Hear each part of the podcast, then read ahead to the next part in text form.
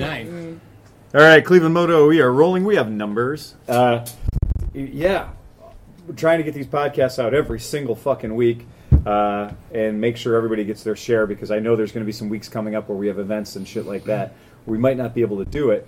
Uh, Bandcamp's coming up, which is a big deal for us, and then of course AMA Vintage Days. We'll try to record there. I don't know if we'll be able to download or upload, I should say, from uh, from that location. Uh, so to my immediate left. Chris Smith. And Chris, what have you been riding this week? What's your Uh, this week I've been riding the 2002 Kawasaki Concourse. okay? That's been your your main steed for this week. Uh, well, I was on a road trip, so that's what I That's took what you did that, yeah, Yeah. on the on the big trip. Yeah. We'll talk about that in a minute. Oscar, Oscar, and I've been riding my 1958 Allstate. Uh, I've been riding it. Uh, the weather's been great around here. you should probably tell people. There's when you say Allstate, that could be a lot of different kinds of bikes. Yes, it's it's a Vespa. It's a vintage uh, scooter that was sold back in the day, 58, and the uh, Sears. Uh, Sears through the Sears catalog. right? Roebuck. Yeah, Susan Yeah. Roebuck. Cadillac. Yeah. Qu- question, because you are obviously you're you're of Mexican national origin. Did you guys have Sears? Yes, we did. You did. Yeah. Okay, so you had Sears. Yeah. Did you Even get the Woolworth. catalog when you were kids? Uh, not there wasn't. I don't think so. Yeah. It was just the stores themselves. But Okay, uh, we had the catalogs, and I do remember being a little kid being able to see the, mo- the scooters and motorcycles in the catalogs, but they weren't the Vespas. By that point, it was like the early seventies. Made it past the underwear section, did you? they were kind of sticky those pages. All right, but, and to uh, Oscar's left. Nick DeVito, and I've been riding my Suzuki SP200, and also I've been riding to work on my uh, Vespa Rally 200. Yeah, and There it's you a go. gorgeous one. We do want to get a picture of that in the show notes. I'll, I'll have to ride it in sometime. Yeah, because that's that's a beautiful bike. I sold him a what could be loosely described as a pile of tetanus, Yep. and it was it was the definition of project bike. And if anybody has any question about can you turn a sow's ear into a silk purse, yeah, you can, because it looks fucking gorgeous. And to his left, Uh, Sleepy Cinch, Yeah. and uh, been riding my Super Tenra to work and a lot of other places. And then I allegedly may have ridden my Hu- Husky um, off road into Miles Road type area off of 480. little urban urban exploring. Urban exploring allegedly. I'm not quite sure that happened, but yeah, that's pretty much what, what happened this week. Cool. Wait, wait, now you and- have a new bike. No, I was about to say, and and I rode, which out of all of it was probably the funnest riding all week. So we bought my wife from this awesome shop called Clevemoto a little Metropolitan 50, Yeah. which you don't know if it's running or not when you hit the button. But you want to talk about bringing a smile. What co- what what color scheme is it? It is creamsicle orange. it's perfect. It's perfect for her. This is my wife's first motorcycle ish thing, and Hmm. she's enamored with it. Um, she was so excited. Your kids were so jazzed. yeah, they were pumped. E- e- Everything about it turned out great. Um, It was a circus. She went from having to park literally two and a half miles away from her work to next door to the front door. Wow. So That's that's, fantastic. It's been great. Um, so yeah, so I, ha- I've been taking beer runs on that, and it's pretty awesome. Yeah. All right. Mm, oh, And to his Sorry. left. I'm distracted. Somebody's Yeah, out front yeah. looking at bikes. No, he's not. They're not looking at bikes. We'll get to that. Yeah. Yeah, we'll get to that. Johnny Chrome. I have not ridden that much because I've been taking kids everywhere. Yeah. I, ha- I have ridden though. Yeah, I've dude. ridden both uh, 89 Pacific Coast, All right. which left my house last night and went to my nephew Mark. Uh, Uh, hopefully he'll enjoy that. yeah. And I've also ridden my 2012 Moto Guzzi. Which now you can fit in the garage. Which yes, now that the, now that the plastic couch has moved to you know migrated to Lodi to his house, I can actually put my V7 bagger Yeah. into the garage without pulling the cases off and without using the center stand. I still use the center stand Right. because I, I like it. 'Cause you but, like to, yeah. I mean, I literally had to before. I had to take the cases off and set them on the lift with the chopper Just so you can put your bike in the and garage. slide it in and stand it in the center stand because there's no room. Oh my But god. now I have room. The uh, and is have you had the chopper running? Have you had that out? I have not had it running on gasoline. Yeah. I've had it running on wolf juice a couple times. Okay. It's got a couple of oil leaks. We'll talk about that in another podcast. But Spitz that's oil. yeah, that's a pretty good one. That's a pretty good topic. So, Fire. and to his left, Steve Hofford, and today I rode my RV 250, my Sim RV Sam, 250, yeah, scooter. Yeah. and my KLR 250, and I uh, cleaned out the car and put together my CL70, and I rode that today. Oh, cool. You're just showing off. No, and I rode the Ruckus here. Mm-hmm. And Four in one day. yeah, That was just so a that was little just today. That was just today. And earlier this week, I was riding uh, my Africa Twin, and I rode my uh, Ural Deco quite a bit because I had to do some work at all my other plants, and I can't carry as much stuff Right. You can on carry a other lot of stuff. shit with your So own. I had to carry a bunch of tools and a bunch of instrumentation. So the Deco was perfect for that. Oh, yeah. So- Well done. So that's seven. You had seven fucking motorcycles that run. yeah, and also my zero turn mower. Shit. I was like, you're zero? No, you're zero. Yeah, that's turn. Zero all. I- turn I only mower. have two bikes that don't run. Okay, what are your two bikes that don't run? My two CB354s, Okay, and I'm I want to work on those. right. but I just I I just don't have time. I mean, I know want- if you and Luke ever put your heads together on that, I know Luke is fiending for CB354 stuff right Just now. carburetors. Can't Right. find carburetors anywhere. They're like fucking un- unobtainium. Yeah. well, all these guys on Craigslist keep advertising parts CB354s, and Yeah. then they are all a bunch of flakes. Yeah, Half, yeah, half of those are the same fucking guy though. Yeah. but he's a But flake. he'll Whoever like- that guy is, he's a flake. He'll let- Luke went out there and made a deal and shook a hand and offered to leave money, and the guy's like, "Oh no, no, no!" And then the next day he was a ghost. He couldn't be had on the telephone or would not return messages. Hmm. And then the following day, uh, the ad was back up for more money. Oh, And it really? was yeah, same dude. And, What an asswipe. yeah, I mean, I, That's- and Luke is so meek and Yeah. so nice. I'm like, Yeah. you were at his house. I'm like, I would just call this guy and say, "Look, dude, it's really poor business to do that when Well, yeah. someone knows where you live." Exactly. Right. Yeah. Hint, hint. Right. Doesn't take You know. much, man. And to his left. Uh, Pete Hempling. I've been riding my 2017 BMW F800 GSA. couple hundred miles on that. And uh, just up tonight, I rode the Honda Ruckus. Mm-hmm. We live in a pretty congested area here in Cleveland, and uh, the, the Ruckus is a good get around town bike, you know? I got to strap up to ride the uh, F800, and it's uh, to get out of town bike. But uh, if I'm scooting about town, I, I'd say take a scoot about on the uh, on the ruckus. Yeah. I, I still wear the gear, but you know, it's, It's the like- right bike for the neighborhood. It is. Yeah. It's it's you know, it's not too many places around here you can get up above 35 miles an hour, and that's what that thing will do. you know? And that's where our shop is, it's about our locations that we've had for the past two incarnations of our shop. We are either in Lakewood or Lakewood adjacent. And Lakewood, if you're a Clevelander, Lakewood is kind of a very convenient thing. You know, Lakewood, Rocky River, and Westlake, and all this stuff over here. It's very scoot friendly. Like, you don't need to go over 35 miles an hour. Right. Yeah, you can go just about anywhere on residential surface streets. Yeah. you Yep. know, Yeah. 35 North, south, is usually east, the max. west, you don't have to go very far. Yeah, 35 will get you where you want to go. Yep. You could That's park right. on the sidewalk. Yeah. Yeah, you can park on the Yeah, sidewalk. if you're That's under- absolutely under true. 150 I've never- Unless, unless you're in CCs. Ohio City. But you know what? That's what's weird is we've heard. So you know the law that the law that was so kindly given to us says that in the state of Ohio, motorcycles under 150 cc, scooters. I I don't know if the law actually specifically says scooters or motorcycles, but it says 150 cc's for sure.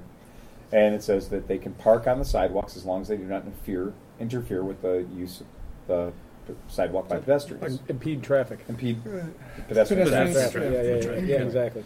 And so the state has deemed it so. And a couple of people have gotten tickets. And the ticket was written, or the ticket was issued, and the person immediately took the ticket with the ORC and said, look, this is, the state of Ohio has deemed this legal. And the court or the safety administrator or whatever says, well, just because the state of Ohio says it's legal doesn't mean we say it's legal.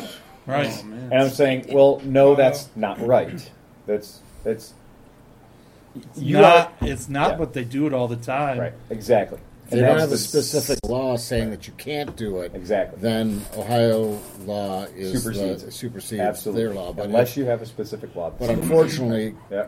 Ohio is a home rules si- a home rule state, so that the, you could make a law that uh, says that you can't do Right.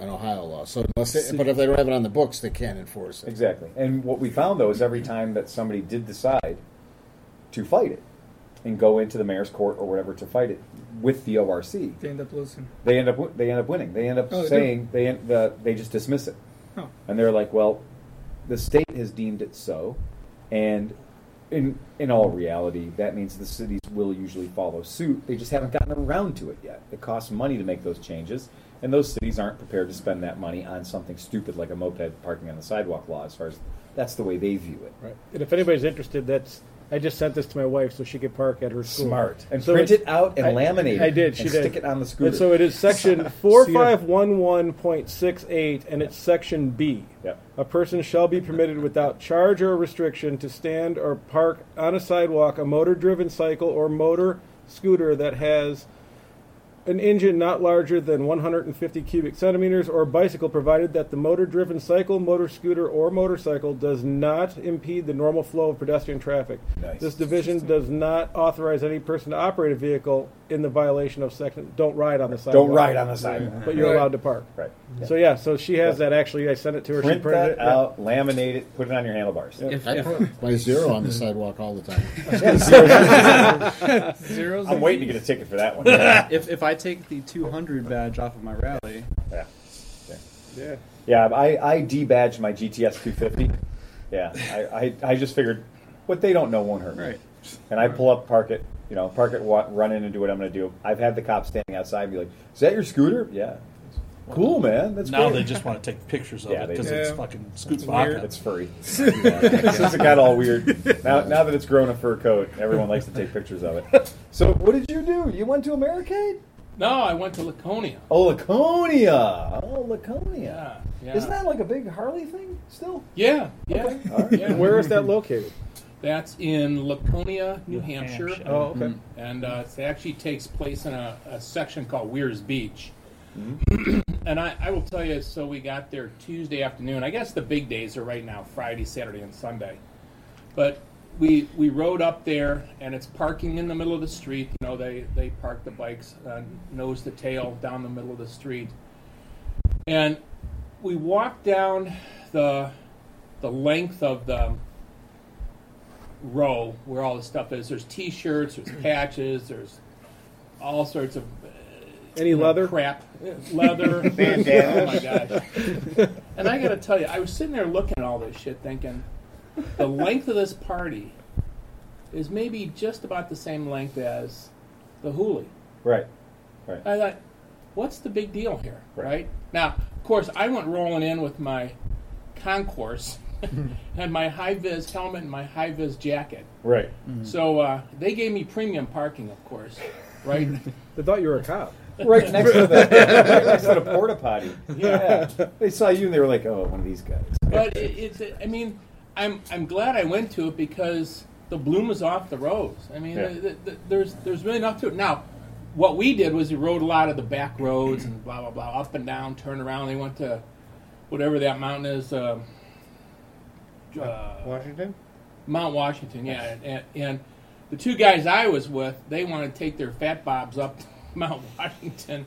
I said, "Fuck that! You know, if Right. you guys go, I'll wait for you down Sure. here. I, no way am I taking the concourse Right. up that kind of a hill and then get get stuck and have to try to turn it around before I topple it over and push it off the edge. So uh, I said, "Fuck that." You weren't climbing Mount Everest, Chris. No, I've driven, Yeah, I've driven a like I drove a '73 Cutlass to the top of Mount Washington. I drove a TW200 to the top. right. well, you You know, know, on the way down, I wouldn't start till I got it. Like, Oh, really?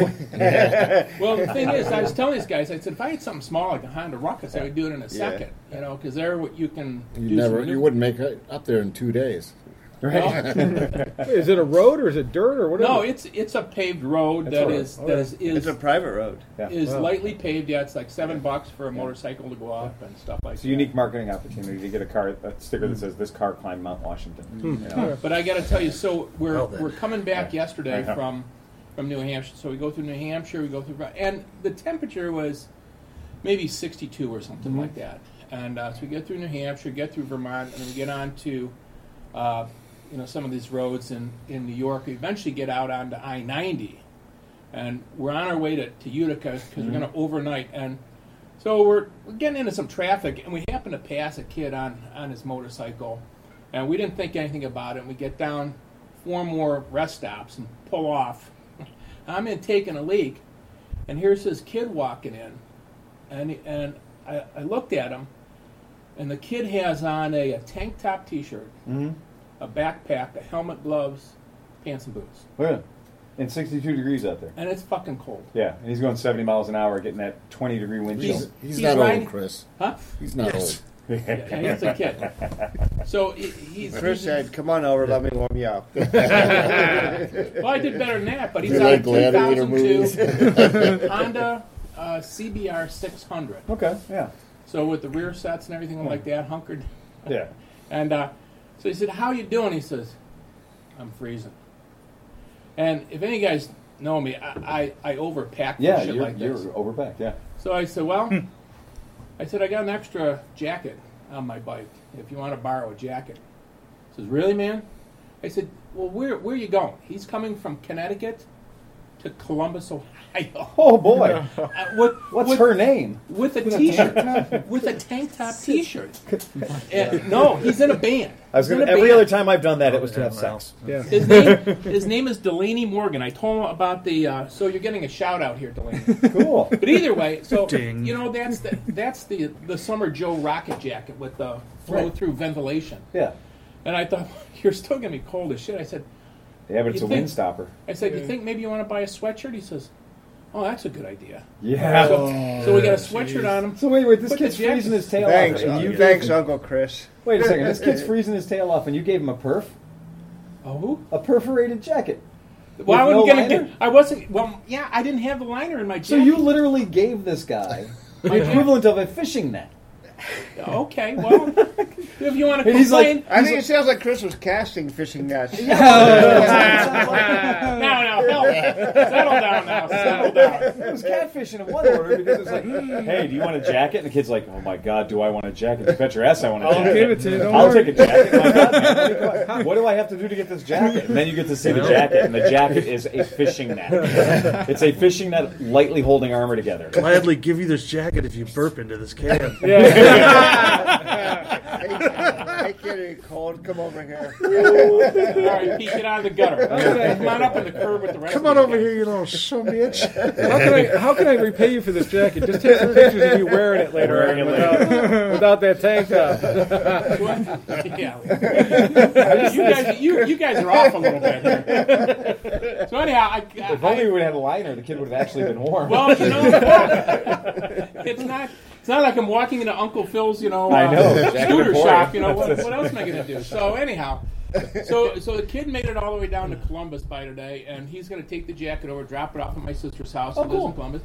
So That's fantastic. good karma, that is good. Karma. huh? That's exactly it. And- And, he had that nice ventilation system going on. Yeah, but he bought a fucking sweatshirt. He did, Buy- so that's good. So buy he a got a, sweatshirt. he got a thermal layer. He got a thermal So, layer. Yeah. uh, You, bought- other you than bought that- him a sweatshirt, didn't you? No, I did not. You bought I- it. I I was- know you, Chris. I know I you was going bought to him a ask sweatshirt. that. We But, negotiated. Dude, I And then he didn't bought think him a of that. sweatshirt. so, so he's in a band with his brother, Yeah. his best buddy, and a drummer who lives in Columbus. Okay. So he took a one-way flight back home to Col- to uh, Connecticut Yeah. somewhere. Yeah. Got on this bike, throws on his. That doesn't sound like the Snappiest sharpest tool in this teeth. shed. Let me guess, he's a bassist, isn't he? No, he's the lead guitarist Oh, and the Jesus. songwriter and all this kind of shit. Well, there you He go. can't play now because he's got frostbite. Right. he was wearing But gloves. Steve, it, it was is right up in the neck of the woods of Specular. You know how cold it gets up there. Oh yeah, it's cold. I, I ain't and screw- I I ain't saw screwing this around. kid. It's cold. I thought, fuck, man. Do- and I actually said to him, I said, think maybe it's time to break out the gear? He says, well, this is all I brought. This is all I brought. But is- you Jesus. surely have more. That's the danger when you leave on a ride on like an 80 degree day, and you're like, "Oh, it's gorgeous out. I don't know if I'm going to need all of And this." And then At that, then you realize you need more than that. at that point, I'll empty the garbage out of a garbage can Yep. and use the garbage can liner. heard that It's shit. anything to like break Yeah. the wind. Yeah. you know, it's like holy moly. But you know, all these guys, any that, port in a storm. all these guys that don't understand adventure bikes or even the idea of luggage and stuff are always like, "Why would you drag that shit around with you all the time?" Well, let me tell you, I got enough shit to fix my bike, fix tires, and I have about three different ranges of temperatures that I can put on at any time. So that's why I have these ugly ass bags strapped to my bike. you Now, know? I'll, I'll tell you, I could have given him, for the reduced flow through, my rain gear jacket. Mm. Right. But I thought, well, fuck that. You because might it- need that. It's going to rain. Shit, pal. man. I'm hanging on to that. The only thing in the world that will make it stop raining is having a rain suit. Yeah. Yeah, if you have a rain Right. suit, it's Hmm. thirty percent less likely Yeah. to rain. They said if it's a drought and you want it to rain, just wash your car Wash or your a car. bike or whatever. Right. Yeah. So uh, this is Phil, and I spent most of the week riding my 650, my new 650, What, which one? Versus? the new one, The, oh, the Bronco. the one that you guys all walked past, Oh, that. Yeah, yeah, yeah. Ah. my new Honda, the Honda. 650. Four tired Yeah. one. Yeah, yeah. That thing's cool. It's got uh, 14s on the front. It's got 13s on the back. Yeah, it's weird. It is, it's the last car. It was the last car designed by Soshito Honda, and uh, it was a project with him and Pininfarina. So that's why you see a lot of the cues there that you've seen in other Italian cars, and it's uh, a Honda Beat, B E A T. It's 650 cc's. It's five speed. Um, supposedly, it's governed to 136 kilometers per hour, which we have photographic evidence is not true. Uh, it's uh, I, the record top speed was 143 kilometers per hour, which is as much as one would like to argue about 88 miles per hour, and the tachometer was, uh, and mind you, this was a car, not a motorcycle, a car. And uh, yeah, the tachometer was at. Oh, here we go. A lot. Uh, the tachometer was at 7,800 RPM in a car, Woof. doing 140 plus kilometers per hour, and uh, stable as a fucking rock. Like, and uh, a, less than 11 feet long, less than five feet wide, 1,260 pounds. Is it a 90? It's a 92. 92? Yeah, 92. Wasn't this part of the move? Isn't there like a, a movement in Japan for what do they call them? They're like a certain class. I pronounce them Kai cars. I've heard Japanese people pronounce them K cars, K Okay. E I. Yeah, yeah. That's And it. so the rule is, as long as you meet those structural, if it fits in that box, for lack of a better term, if it's less than 11 feet long, if it's less than five feet wide, if it weighs less than I think it's 1,400 kilograms or 1,400 pounds rather, um, then it doesn't need to have airbags. It doesn't need to have side door bolster. Like it doesn't need to have a lot of things that a real car would have to have. Hmm, It can be insured a lot cheaper, and it can it's uh, taxed at much lower rate. hmm, So you can imagine why they're popular. And so a while back, we bought a, a Subaru Sambar minivan that had a Volkswagen facelift done to it, so it looked like a transporter. That's over at Porco. So uh, Stefan's got that. But this one has an airbag, right? It does in, in the form of a spare tire. Yeah. Yeah, so it has a spare tire mounted in front of your feet. Well, no, between your feet and the passenger's feet. So when you open the frunk, there's a spare tire mounted there. And in the owner's manual, it says do not drive around with the spare tire missing because that is the crash safety uh, feature of the Rating. vehicle. Crump, crumple sound. The crumples on. That And is- so yeah, and it's Airbag. but it's very popular because the trunk will hold like we figured out 21 beers or something like that. Yeah. So the It's trunk just is literally big enough to hold like four large fish, Just to. like four dinner-sized Wow. fish, and that's the trunk. There's like a boombox battery, and you, know, you can see the air conditioning, plumbing, the dipstick, and that's about it. And then the frunk is very tempting to take that spare tire out and just use all that space where the spare tire was for like actual items Yeah. but they don't want you to do that in case of a collision, which you would die in anyway. I mean, you- you know, you- right? I mean, it's like- if you if you put on an average galvanized trash can, you'd have a better job of surviving a tra- crash than in this car. It's uh You're, But- you're barely a foot above the floor. oh no, yeah, you're You're- you're, you're on just the the ground, ground. man. Yeah, you're on the ground. When you're sitting in this thing, you are you are lower than a badger's badger. I How- mean, you are right there. How many do you estimate are in the states? I don't know. I don't know. There, so when you get into these things, there's the Mazda AZ1 or AZ1, which has the gull wings, like a Mer- like a Mercedes uh, SLK. So the the doors open, and I've been very fascinated with those. I've been watching them closely. People pay way too much for them. And fortunately, when I went to the dock on Tuesday to pick this car up, there was an AZ1 there. So I was able to uh, distract the dock worker long enough because they don't want you taking pictures of anything. So I was able to distract the dock worker long enough that I was able to run over, open the door to the AZ1, and jump in it. At which point I realized I couldn't shut the door. So I am six foot one, two hundred and ten pounds, is not authorized to go in an AZ one. At least not with the doors down. Now, I have heard you can drive them with the doors up. That's good to know, so you don't buy one though. Well, that's exactly. It's going to prevent me from buying them. Yeah. It's the same reason I can't buy a Mitsubishi Delica because I really just don't fit in them. I, I'm fascinated by them, but I really don't fit in them. Don't, don't, don't they come in extra large? They don't. Alright. No, they don't. And like to get all that trick ass fucking gullwing stuff, you lose space because you have to support all that. And so the Cap- the Suzuki Cappuccino is also 650 cc's, but it has ein turbo, and this does not have ein turbo. This has like Metrec kit or whatever, but it basically has three individual fuel injectors per cylinder, and it changes them based on your foot pedal position for how much it's firing. Like it, it has basically VTEC, but it's on the intake side of it. Yeah. So that's that. Not to Hey, interrupt. Go ahead. Should we tell our listeners what the agenda is for tonight? We do have an agenda. Thank you. That's excellent. We were trying to change things. Thank you. Like pulled a meckle fresh there. I, I'm, I'm So we're going to go through as uh, Thanks, Dad, for keeping us on track. Yeah, we were going to do the what did you ride this week thing and then go into that. So to, in today's show, we're trying to be more organized. So in today's show, we're going to talk about uh, pe- purchases that people may have made for themselves, their motorcycles, or their motorcycle lifestyle. Uh, we're also going to talk about what things people want to have happen for them at AMA Vintage Days selling, buying, drinking, falling, whatever. Um, milk crate, whatever. Um, we're going to talk about two new bikes from Honda the, the Cub and the Monkey Bike. Yes, please. Yes, please. and we're going to have a special text session from Jenny Chrome about a bike that is becoming far more desirable to people in our price range. PC 800H. So we're going to talk about some uh, some major problems that exist with affordable Harley Davidsons, and we're not talking about Sportsters. We're talking about you know 88 cubic inch full size Harley Davidsons that, due to their age right now, are becoming buyable for three thousand, four thousand dollars. And a lot of people are going, Jesus Christ, I can get a whole goddamn soft tail for four thousand dollars. Why not? I should run right out and buy one.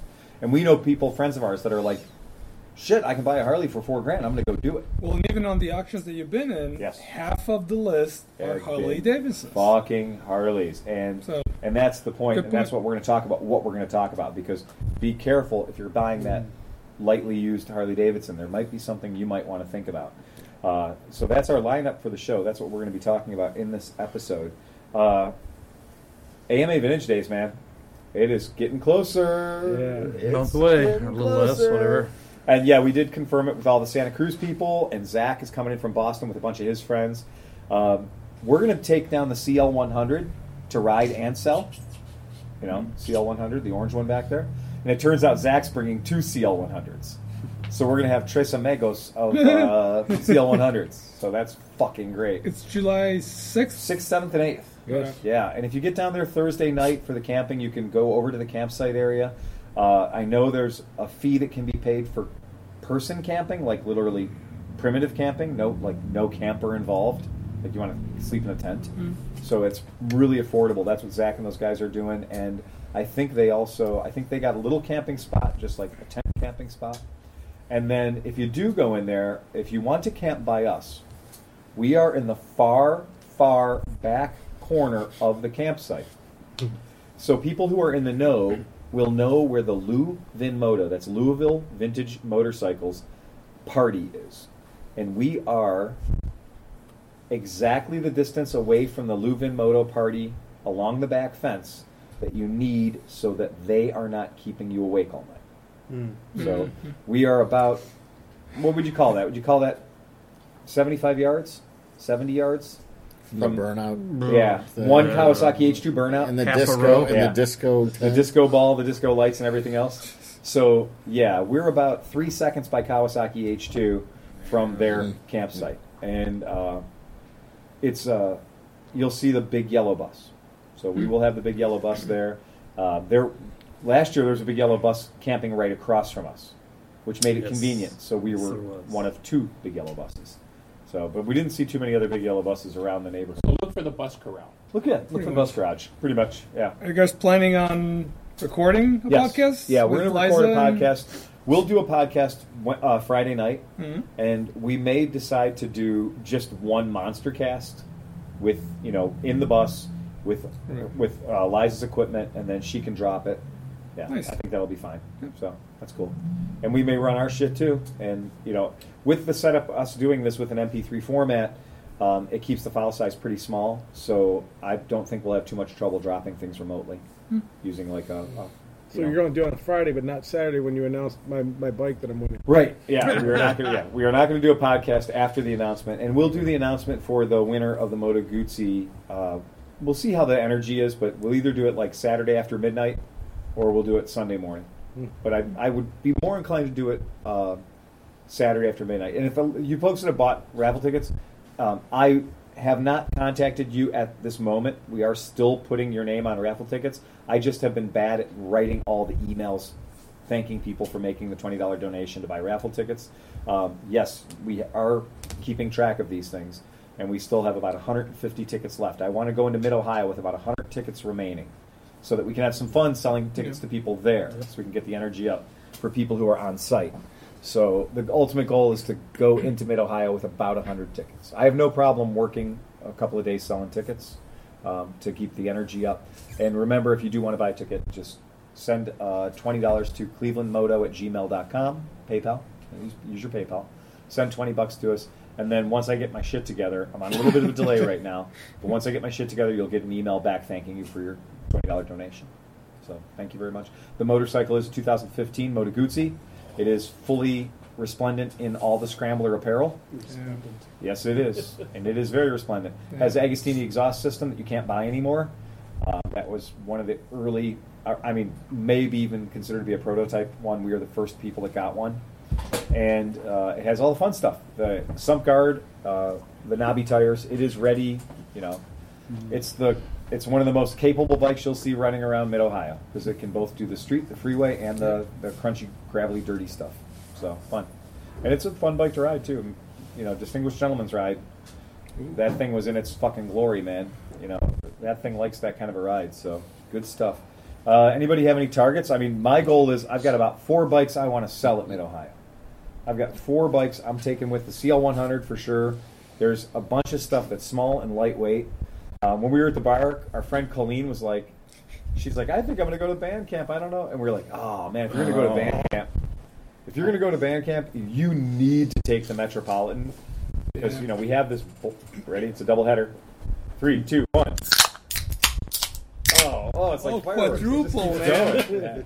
Damn. Alcoholism. Yay. Uh, Rory. Yay, booze. Yeah. and so we were joking, like, oh, you got to have the Metropolitan. And it's true. Bandcamp and Mid Ohio are like, that's where those bikes are shining. You know, you. Oh, man. So, yeah, I've For got that a, a one. number of bikes I want to sell. and I figure I'll just take like four or five. And this way, if I sell one, I'll still have three to ride. If I sell two, I'll still have two to ride. And my goal is not to bring home anything in my pants or in the form of a motorcycle. Yeah, that's my goal. The uh, are, is anybody looking to buy? Yeah, what are you looking to buy? Of course. I want always. to. I want a C70 trike.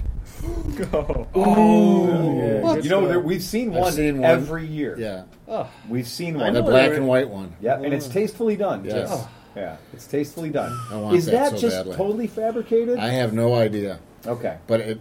I want one so Because the badly. front of it is a passport, and the back of it is the only thing dumber than a passport.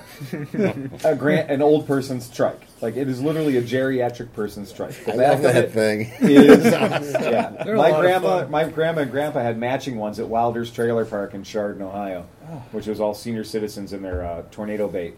Hmm. The uh, yeah, that's all there Hmm. was, man. But yeah, I've seen that damn thing running around, and that does have your name all over it. Yeah, yeah. I'm I'm jonesing so hard for Mid Ohio. When I was at the auction last month, I actually sat through 25 or 30 golf carts because I just wanted to know where the price was. I just was like, golf carts is something I don't know fuck all about. And so I was like, well, gas versus electric, and, and, and I can tell you, in the used market, in the wholesale market, gas and electric doesn't mean one fucking bit of difference in the price. Got those Kubota diesels, though those RV 900s or those RV eleven hundreds. Is that in some regular golf cart, or do you have to get into some weird No, fashion? it's, to it's- do that? no, it's like it, they Work had one utility at that. vehicle. Yeah, it's a work utility. It's Oh, got okay. a dump bed. and It's not a everything real else. golf cart. Oh yeah. but it's almost it's like a mule, like a Kawasaki Oh, yeah. mule. I'm talking about actual golf carts. Yeah. But you can take the doors off. You can Yeah. take the cab apart, and so it's open like a golf cart, Right. except it doesn't have two like a the reverse seats. It's Oh. got a dump bed or a flat bed. Or Yeah, so whatever. that actually has a lot of practical application. Oh, it does. A golf cart's just to get drunk. Plus, it's a three-cylinder diesel. That's it. yeah, if I was something like that, I'll buy a Kai truck. Possibly pull two A- a chariots dump at bed. once. exactly. That's the goal. Bar raised. Yeah. So you're looking to buy a three wheeled passport. I usually tell people at AMA Vintage Days, I have my unicorn bike. It's like, I, this year I'm looking for a. So one year Oh. I was looking for a CT Have 110, that conversation again. right? And I found it. Right, and I you. can't remember. Thanks, right, Phil. Yeah, exactly. And I can't remember if last year I had. This year I'm looking for a. Oh yeah, well this Oh yeah, we because we was that scored. last year. Was that last year? I think it was. So last year we did. We got the RV. was the year before. I think it was last year. It Yeah, was last well, year. the RV was mine. Right. Yours was I can't remember. What was mine. Yamaha. The TDM. T- Yeah, the TDM. eight fifty. Yeah, Yeah, Hmm. the TDM. That was last year. Yeah, and you found both of them. I did. We managed to find both of them. We did good. So like, I got to figure out what the unicorn bike's going to be for this year because there's It's always all- got to be a unicorn. It's bike. all there. It's all there. You just got to be willing to s- to scratch beneath the surface. Mm-hmm. Seriously thinking of taking. I still have that 550 Suzuki sitting around. Yeah, I'm take gonna it. make it run, take Yeah. it, and in a perfect world, I would love to be able to sell it for enough to purchase Yeah. or trade it for a decent trail 70 for Sure. my kid. Perfect. Well, that's that's that's You know, Yeah. And that's what Mid Ohio was built for.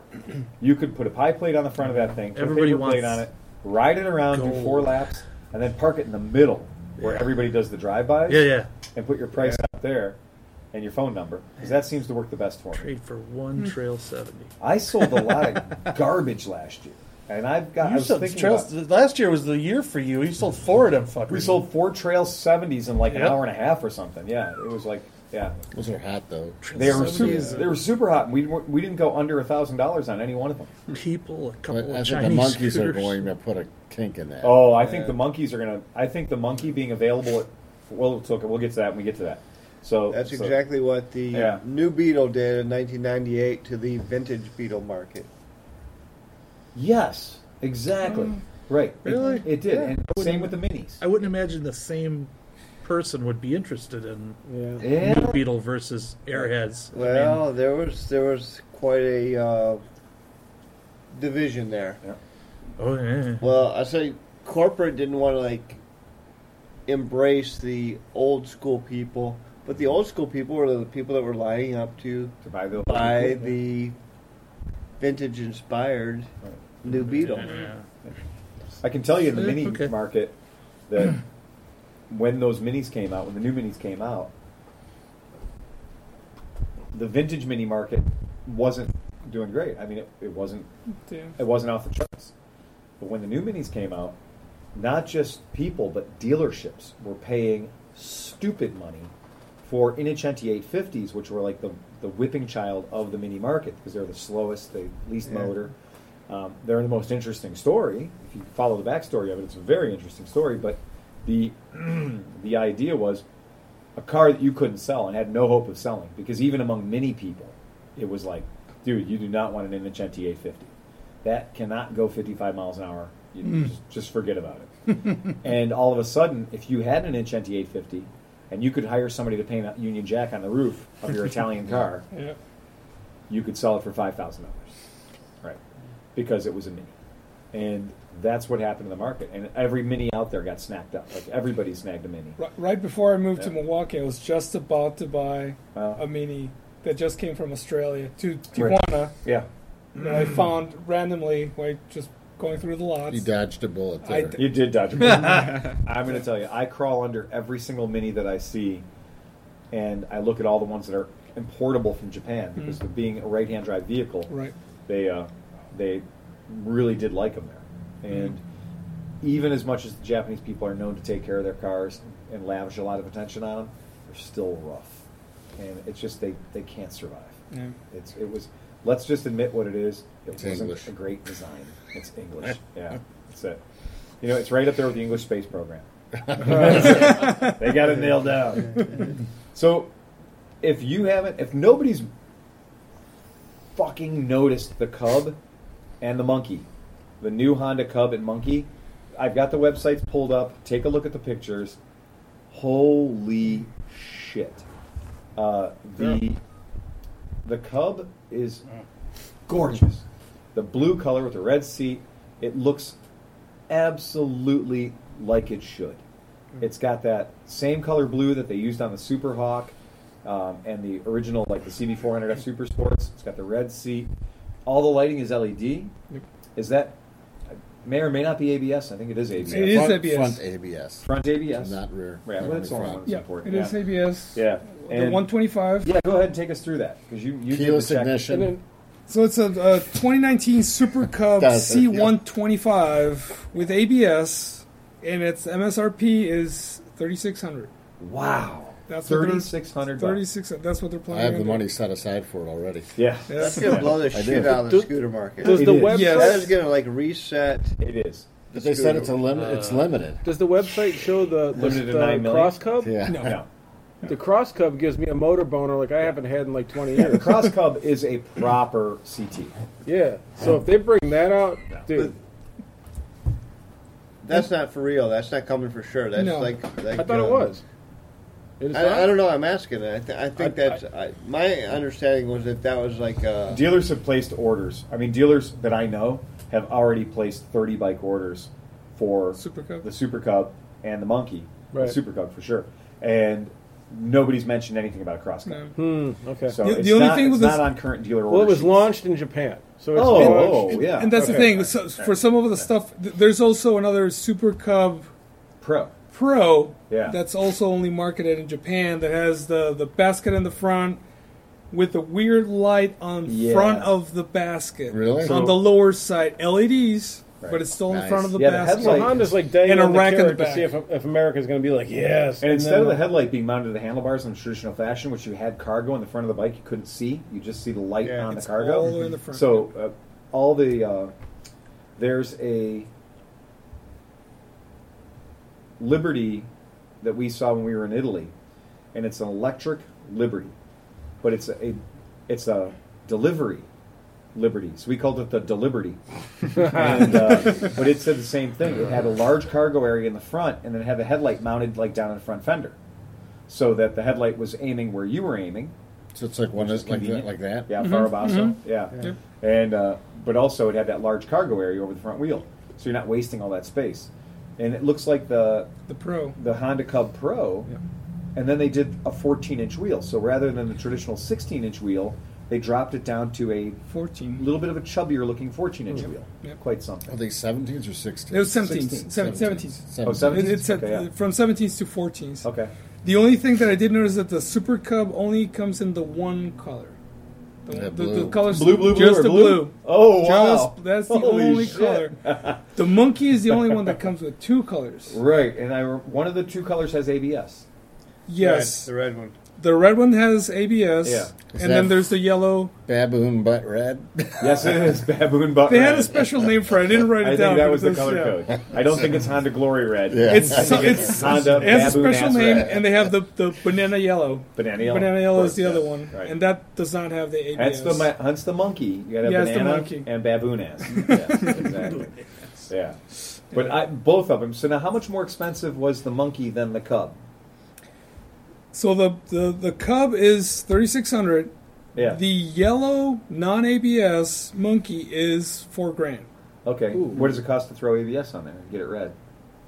two hundred bucks. Oh, so two hundred bucks you got red and ABS. yes, Worth it. Oh, wow. It's worth it for 200 bucks. Damn, for two hundred dollars. Yeah. for forty two hundred though, how much better of that is than the spade? It doesn't matter. it doesn't matter. It does not matter. I'm on record right now. just by the looks I'm of it. going on Doesn't record matter. right now Yeah. in podcast land. Yeah. Any Honda dealer Yeah. notifies me immediately. I will pay sticker price Yeah.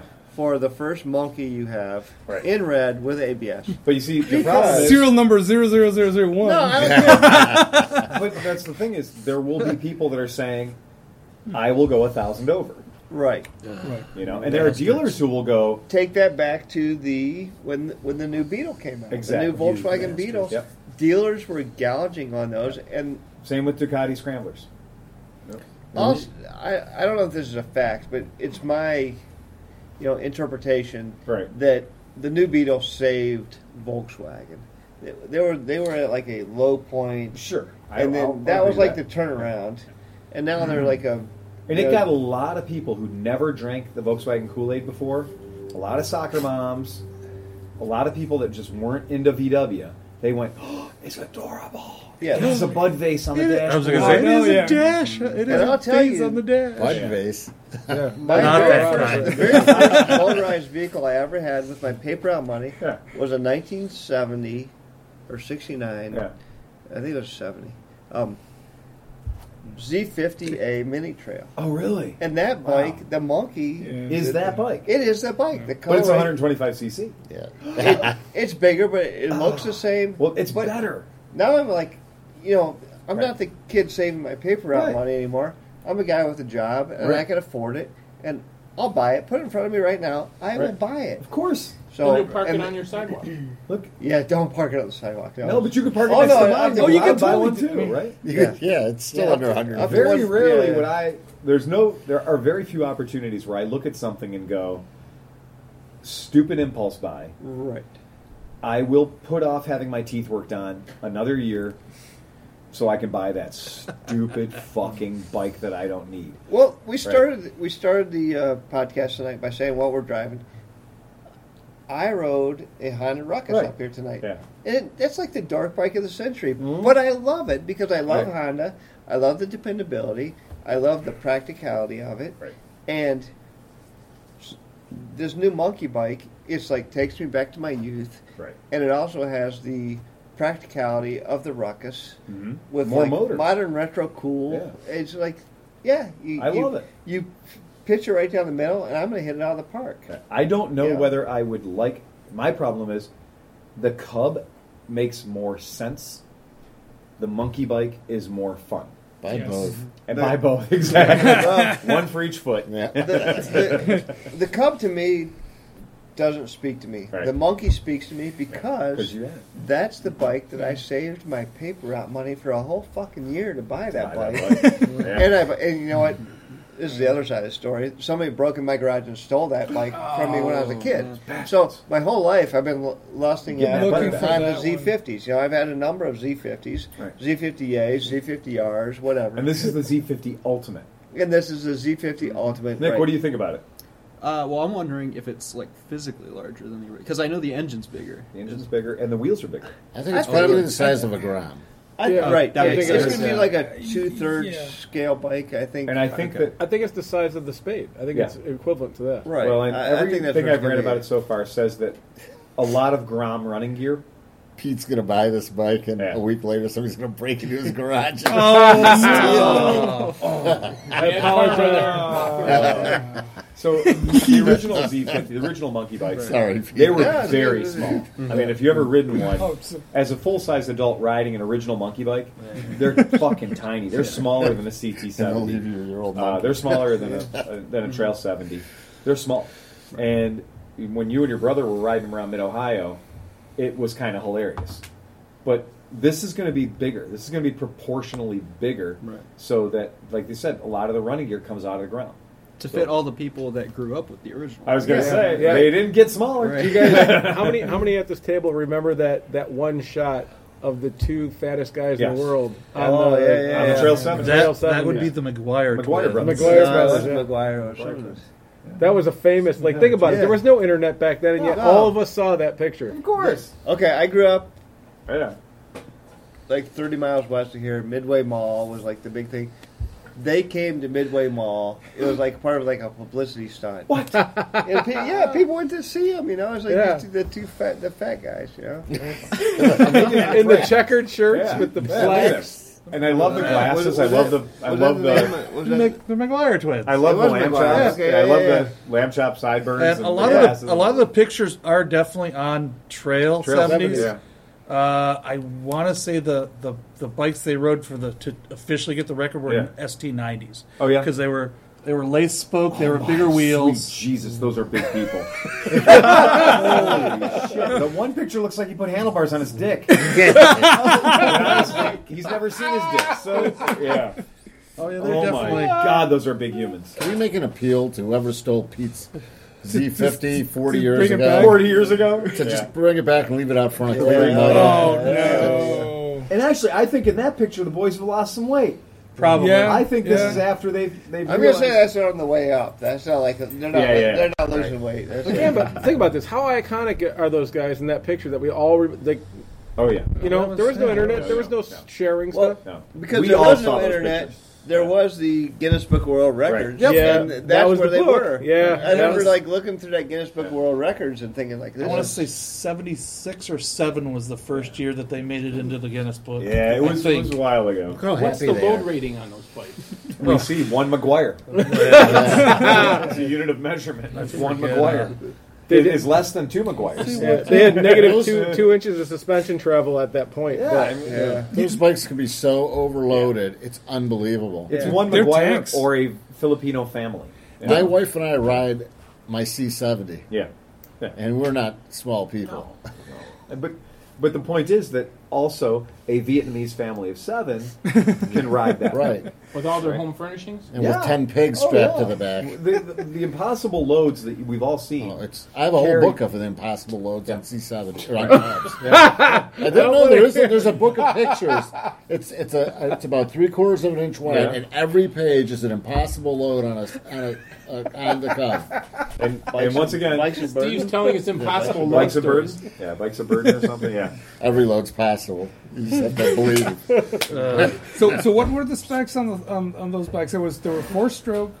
Yeah, they're four stroke. Uh, Air-cooled. they're a two valve motor, so it's a standard two traditional two, uh, uh, 125 motor. Fuel injected. They're fuel injected, Fuel injected. which Mm-hmm. is Sign- fantastic. sign me- Centrifugal sign me clutch. up. They're Right. strokers. They're so- and they're still the semi-automatic gearbox. Yes. So they're Well, still. I, the, I thought the monkey was was manual. No, they're all centrifugal isn't. I think clutch. they're. some- I think they're just.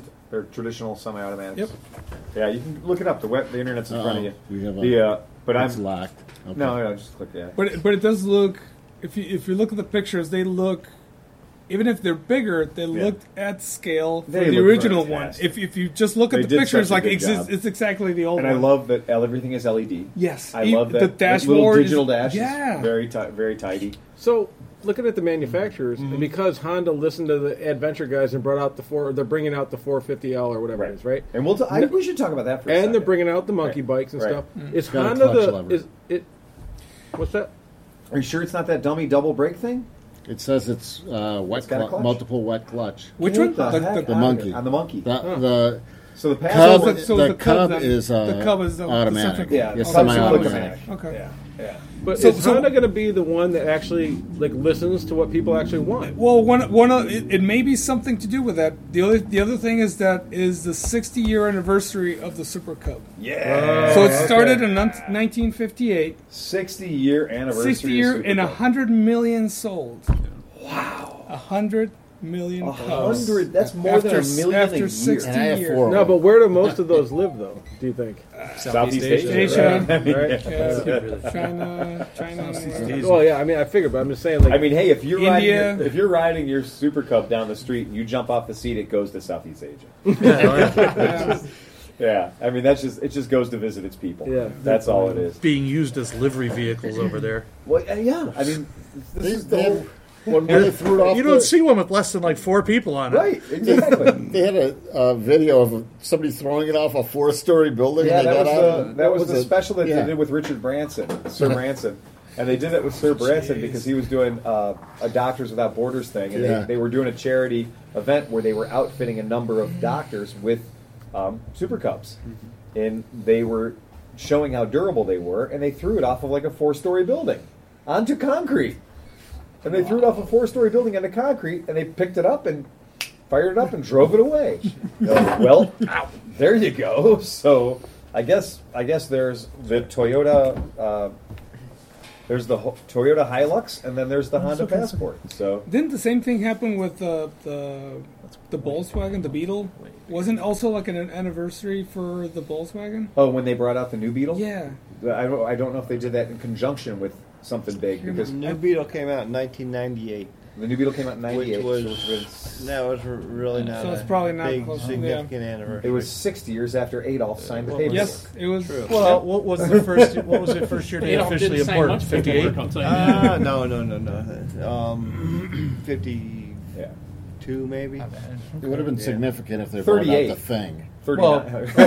The thing only lasted from 72 to 74. right. Yeah. Yeah. Thing. I'd still buy a thing. No, anybody at That should VW not that be hears in that, parentheses I at would the buy end. the if they brought out a new thing. I would buy that. That would be amazing. Yeah. but at that point, Well- I mean, that takes that makes Honda elegance looks uh, Hon- Honda elements look swoopy. Yes, exactly. I mean, the Yeah. thing is brick of brick of bricks. Yeah, but What it, what other brand would you? I mean, like Honda has this iconic Yeah, the Cub.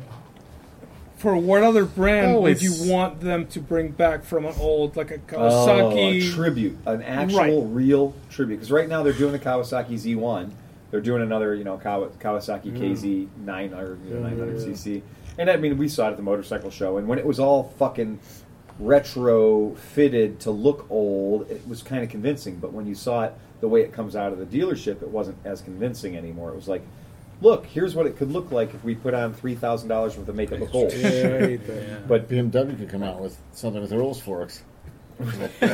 yeah, yeah, they That could. was fuel injected R60. They have a fuel injected R, Yeah. yeah, Or any yeah. Suzuki an R six nine, or yeah, Yeah. R sixty nine. Well, Yeah. that's what killed the Volkswagen Beetle. They couldn't make it emissions compliant with catalytic converters Right. with the air cooled motor. Yeah, the so cafe they- standards yeah. were just Yeah. so high that uh, the standards had gotten to the point where the car was, and it's the same reason a lot of things left actually in that era. That's why we didn't see Vespas after nineteen because keeping them compliant would have cost more than it was to build the bikes. But if, if you just jerry rig the software, then you pass off. Back then, software And that was brilliant. that was a different problem. Hey. Oscar had a pretty good point though. Is there any other manufacturer you can think of, ex- you know, that had that as really a iconic as a brand. tiny little kid you wanted it bikes that are they're bringing them back or that they'd want them back. Well, Well, BMW. you got to give Harley the Oh. props. Harley like kept air cooled Uh-huh. Yes, they did. shit. You know how how did they get around But it? there isn't well. But their bikes are still the same. We'll bikes talk about that made in part two of our show. Right. yeah, yeah. Your Not question- you have to give it. You have to give Yeah. them props. That, Right. That's the same thing that killed Volkswagen, and that same thing that But killed. the only thing I can Vespa? think of in, in regard to what Oscar's saying is Right. if they brought back a vintage RM80 or Right. something like that, like to give it that like old school no, no- nostalgic kind of because like as a kid that's all I wanted. My, Oh, you, my- you, Or just, the- you that was wanted an seriously- RM80. R- RM80. That From the was time the- I was like yeah. 11 till whatever, RM80 was what I wanted. That was Look it. at the Bonneville. two They- things they going try to against do the you. same thing. That's a good example. The Bonneville's an excellent example Yeah. because the the new Bonneville from the Triumph Real Estate Company was a dead to fucking nuts ripoff Yeah, yeah. of the Bonneville from Coventry. You know, so that difference, the Hinkley Bonneville and the Coventry Bonneville, like that is a great example of somebody going, Hmm. we are like visually replicating. Hmm. You know, the GB500, they were replicating a bike they didn't build. They were replicating Well, two it's a different W- bikes and shoved them together. WR650. Yep, exactly. Yes. And if you want a WR650. good Bonneville, you buy one of those. Right. If you want a really good Bonneville, buy a WR650. Absolutely. And I think looking at motorcycles, like at, as a thing, yes, the Cub is the perfect bike, and just like the Harley, it's never they've never stopped building. it. So the Harley, no matter how many retro editions of Harley they come out with, a Moo Glide or whatever the hell, you know, Oh, the I just Moo Glide. I'm waiting for the I'm waiting for the Harley Davidson Nouveau Pan you know, so that so that all these hipsters right now that can only say one word, pan, pan, pan, pan, pan, pan, pan, pan, pan, Say pan, pan pan, or pan. pin? Springer Springer Heritage Softail was a 48 pan. Sure was. I mean, that absolutely, was, it was made to look like a And 48 it pan. did, especially in military livery. You know, those things were those things were confusing. They looked like a WLA. You know, they were so confusing, but and they never stopped making it. They Hey, just no never- side laughing. Yeah. You're not allowed to laugh. Step Brothers reference there. For the Your uninitiated. side chuckling. The, uh, They can't help it. that was so funny. but what's the? Uh, I mean, the TW two hundred still kicking around. Yeah. Yeah, They're man. still kicking around. uh, Yeah. Oh, Suzuki brought back the 87, van van. 86. Suzuki brought back the Van Van. Yep. Excellent Yeah, example. Yep, there you yep. go. Yeah, the Van Van came around. That's, that's Suzuki's a the good- Harley of Japan. Is it? Yeah, because think- all their bikes that they made 20, 30 Still years making them ago, today. they're still making them. I would. The you know DR what? six fifty. I got They've been one. Saving millions of dollars, though they haven't got had an one. R&D department for years. Oh, Chrome's got one. I got one. I would love to see, and I would. I don't know if I would buy one because I don't know if I could afford to buy one, but I would love to see a retro-looking katana. Oh, a Gen One katana. Oh yeah, Gen yeah. one. Gen One katana. 82. A straight up Gen One All katana. right, so Yep. Honda could bring back the original Interceptor. That would be nice. A nice 500 or 1000, Yeah. like the 84 Interceptor. You know what's funny is we we joked. I mean, you joked my nightmare. Uh, I hated '83. Like, if you want to ask me when did mo- when did motorcycling as a whole just phone it in and just completely just be like, you know what? We've used up all the good ideas. Yeah. We've invented. We've discovered this new substance called plastic. It's like, yeah. Let me show you all the fun things you can do with plastic. And we're not allowed to make motorcycles actually go fast anymore. So we're just going to put different shapes of plastic on them to confuse you, like German scatter camouflage. and every fucking motorcycle had, like, let's take square gauges with round sweeps. And we'll put plastic on top of plastic and some more plastic over here. Square We'll- headlight. yeah. Yes. Fake louvers. We'll have louvers that go nowhere, all over the place. Gas tank that sweeps into the side panels. Yes, the gas tank that goes into the But side they, they panels. continued that Mm-hmm. Right. because I, I had an 87 Honda Hurricane Right. back in 1988, and it took me like 14 hours to change the oil because you had to take off Exactly. every body panel to Right. get to the motor. well, and you know that the father of the PC 800. Yeah. That's what happens when there's too many body panels Yeah. laying around, and they just like Well, that's that was like a space shuttle. That's like that was truly special. But that, but back to, I re- like the first time I saw a Honda CB750 Custom, and I s- in, in, in gorgeous two tone blue, with blue and different shades of blue, metallic blue with gold pinstriping between the blue, and it had like had blue fucking mags on it. And I saw this thing, and I looked at that thing, and I saw that fat girl seat on it, that king and queen stepped seat, and I saw this dual overhead cam motor, and I was like, "What the fuck, man? Did like, did did did Honda accidentally back over a Harley Davidson and have to come up with some sort of compensation package?" We're like, "Who the fuck were they talking to that said every bike should look like a Harley?" And they went, "But but all we have is this inline V4 motor or this inline four cylinder motor." okay, well, just do Harley on everything else. so don't do Harley on the motor. Do Harley on every other part of the bike, but leave the motor to be a Honda motor. And I looked at that bike and I went, fuck, what committee designed this piece of shit? and then an 85 mile an hour speedometer. And then realized, well, oh, they're satisfying some stupid EPA thing or safety thing. And then I jumped on the bike and went, no, 85 is optimistic. Oh, Yeah, that's when everything was on a like CB or something. 750 dual overhead cam motorcycle with four goddamn carburetors, and it's doing this at 85 miles an hour. And like shit is making weird noises, and it's not happy. And It was it's so got- lean. They, I think Yeah. they all were lean. They were garbage, and that motorcycle was shit. And if you parked it in the rain, the igniters would fry, so you didn't have sparks anymore. You know, because that's more modern and, and stuff. That's a new. That's a It was new fucking password. horrible, man. And they were like front page of Cycle World magazine, world's fastest motorcycle. It was a Honda CB 1010 speed. Yet again, the same fucking ugly motorcycle that it was as a CB 750 Custom, but with shaft drive and a low range and high range. Fucking garbage. Like, who got paid to design that shit? Like, who did they say, you know what Americans are really going to like? Something that is an imposter being lied to. yeah, they love being lied to. Maybe somebody Absolutely. lost a bet and had to design. it. Oh, fucking! I Yeah. hated all those bikes. And even when the Interceptor came out, when the Interceptor first came out, it was just all the plastic, and it, there was a motorcycle under there somewhere, and it had square tubing, I was like, square tubing. Now It that's had gear-driven interesting. cams though. But yeah, and that that was the thing was that motor was just like, oh god, that motor. And you looked at blown up pictures of that motor, and we're just like, well, nobody's ever going to work on one of those. that's, just, that's just it. There, there's pins and springs and shit. There's pins that go into springs. I've never seen that before. I didn't even know you could do that. How, did, how the hell do you have a helical hollow ground spring?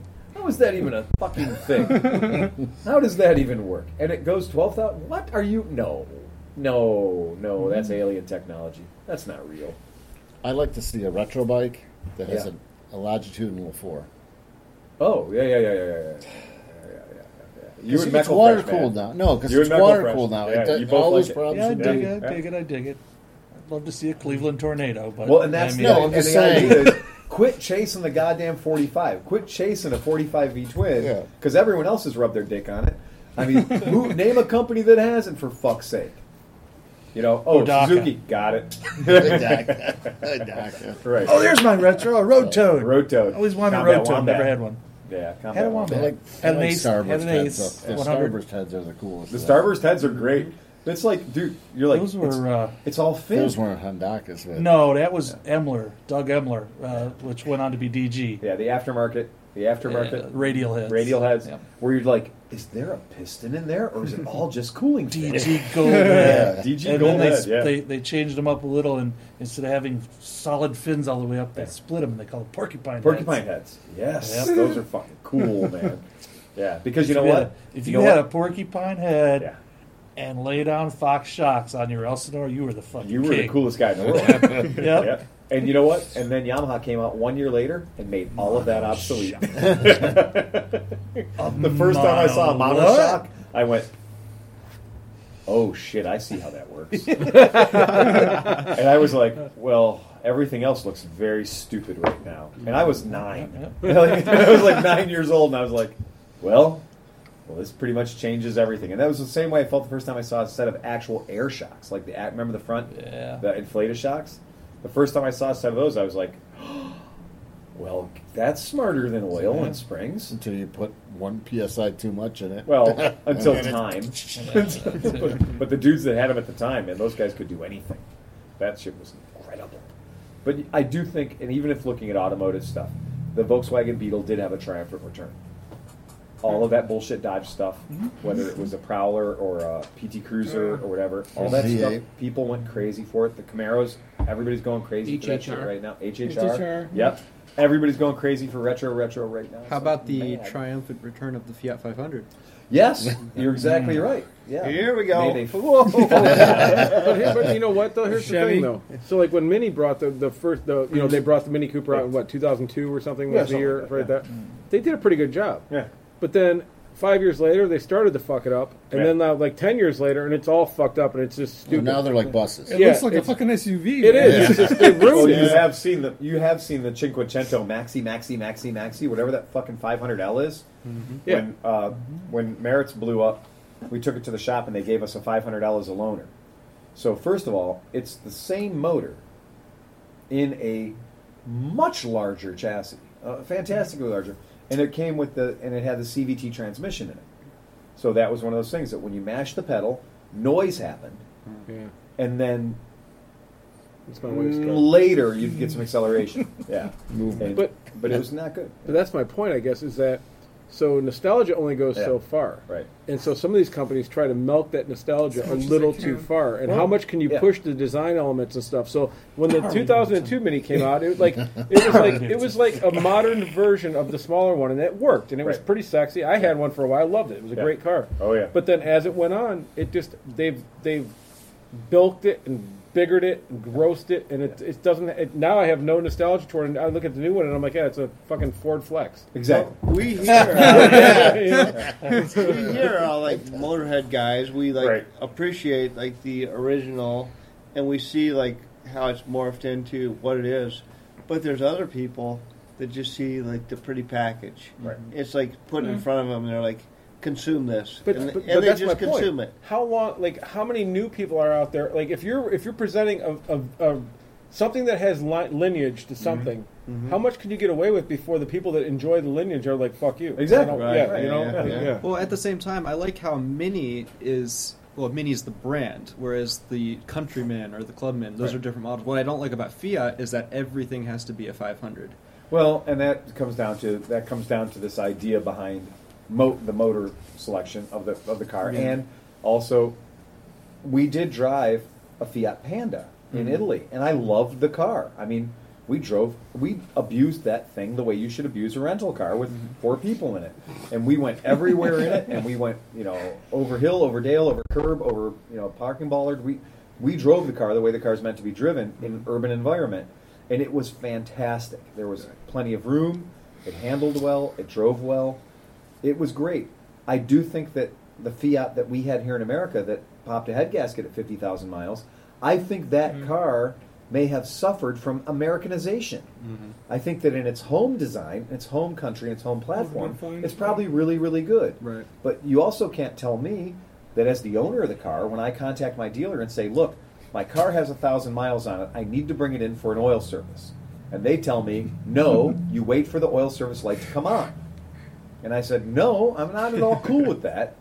It is still an internal combustion engine. Mm-hmm. We need to change the, the life giving blood out of that motor now that it's had some break in. No, have to get you all wait those until metal light come bits on. that, well, that and so- Luigi left in there. Right. And the end result is I got furious and I was like, when is that light going to come on? And they said 6,000 miles Mm-hmm. for your first oil change. And I said, that is unacceptable. I can't believe that's good engineering. I just fucking can't. Hmm. And uh, yeah, that's this is going to happen forever. I'm driving the Honda Beat, so as long as I'm going to own a Honda Beat, people are going to take pictures of it in front of the shop, and that's why I moved it from over where it was, where we couldn't see it, to over here where we could see it. uh, yeah, more pictures of more pictures have been taken of that car than a heroin-filled Elvis. You know? it's, uh, it, it's ridiculous. That car is a fucking camouflage, but I do think that there's something that gets lost in the translation when you bring something from its home market here, and it has to meet our rules and play by our games. And I Mm-hmm. they think put it's all ugly blinkers on everything. It's it- it's just They every get rid of part the car. cool side light, side markers. I mean, why? What's so wrong with Pete, side what marker happened lights? to the smart car between America and Europe, between Europe and America? They dumbed it down. Well, I think in the urban environment, it was a very good fit. But you get into the Open road. suburban or open road environment. Well, just list the differences between the smart car that you could buy in Europe and the smart car that you couldn't buy in Europe. The smart car you could only buy in America. Turbo diesel engine not available. not available in America. Right. What what 72 inch wheelbase? Not available. Not available in America. Hayabusa motor. Not available in America. But yeah, they changed a lot of things on the smart, and it didn't. It wasn't as fun anymore. You couldn't park couldn't park them sideways, like in Europe. That was the the selling feature of smart cars. You could literally park the thing sideways. the wheels t- turn or something. To, No, no, you could pull into a parking lot sideways. It was it was long as a car is wide. Right. Yeah. Oh, so you So can. you just- could so just literally short, pull yeah. it in Yeah. and be between two normal cars. Right. Yeah. And so you could fit four smart cars into two parking spots. oh wow, Yeah. Yeah. But you can't do that with an American because of the bumpers. because they made longer or it longer. something. No, they actually made the chassis Wow. longer. Did you ever see the crash tests? There's there's the um I, I just it was one of those YouTube loops that popped up. You know, With the Mercedes. No, this is like they had a crash barrier and they had remote control smart car, a remote control some American tiny car, and whatever. Mm-hmm. And the American car was much larger, but it was still the compact American car. And they did 70 miles an hour into like these cement barriers. And the American car hit it, and everything crushed into a ball, and like the whole cockpit was just completely destroyed and everything. And then they did the smart car, and the smart car hit it, and the cockpit area actually survived. Everything else blew off. Just the roof roll over. blew off this way, and all the energy was exerted outward, and the car slid this way. Where the American car went and hit the thing and went over it and like kind of blow through the whole thing and everything. They had one with a Mercedes, like a big body, like a Mm-hmm. big body Mercedes hitting a smart car. Yeah. Oh, That thing just bounces totally across the room, but like it you literally said. becomes a soccer ball. Right. Yeah, But, right. but the whole the passenger compartment was totally intact. Right, and so all the people nobody that got were like, hurt. "Oh, you're going to die in a smart car," they actually Yeah. engineered it. That, that well, that's isn't like, the smart cut supposed to be Mercedes and Swatch watches? Well, that was wasn't The that interior original was deal? smart and yeah, smart and Mercedes was "Oh, the yeah." actual. But it's pr- it's a very very safe car. yeah. It's like that's what they put like uh, space probes into land on Mars. Drop a smart car, and the cage. thing rolls out of it. Drop a smart we car. Uh, got a cool smooth. boing boing boing boing boing, and yeah, that's exactly it. So the trunk of the Tesla flying through space opens. Yeah. A oh, smart car. Yeah. And then the probes in the That's the smart la- car. that's the and then landing it's like, yeah. So uh, on to our next thing, uh, our next topic. So we have a customer coming to the shop the other day, and he's driving a 2003 Harley Davidson Fat Boy, right? That's a Harley. It's a Harley Fat Boy. Yeah, it's an Yeah, 03. It's a Harley Fat Boy. It's an FLSTF, 03, yep. which is their hundredth anniversary edition. Yep. So They have cool pinstripes. And uh, in our showroom, we have a 2001 Road King. Uh, we have a Road King Classics 2001. We have a Dyna Wide Glide that's a 2003. And so all these motorcycles have the same motor, Ish. ish, Yeah. right? Ish. So these are all, every single one of these is twin cam. They're all twin cam. They're all twin cams. Uh, Is there any the Bs? the Uh, They're all 88s, right? they're all eighty. Well, they're all eighty eights. The the soft tail, or in other words, the fat boy, whatever you want to call it, Yeah, is uh, is solid mount, which means the engine bolts right to the frame, sure. and it has counterbalancers in the cases. Mhm. It's still twin cam, just like the others. Right. Um, the dresser, the, the, the Road King there, is a rubber mount. Okay. The Dyna's a different kind of rubber mount. Yes. Kind of the same, but kind of different. Right. Um, And the idea I'm trying to show is that there's three basic families of the same motor. pretty much, yeah. Yeah. And there's three acknowledge like there's to me when I look at these motors, because they were used for a fucking long time, and you know Harley really hung its hat on this, and uh, it On the was twin cams? yeah Yeah. yeah they Uh, did Came out in And 99. Yep. In some Yeah. models, 2000 in soft tails. so Um, this big spread 99 to 2006 for sure. Yep.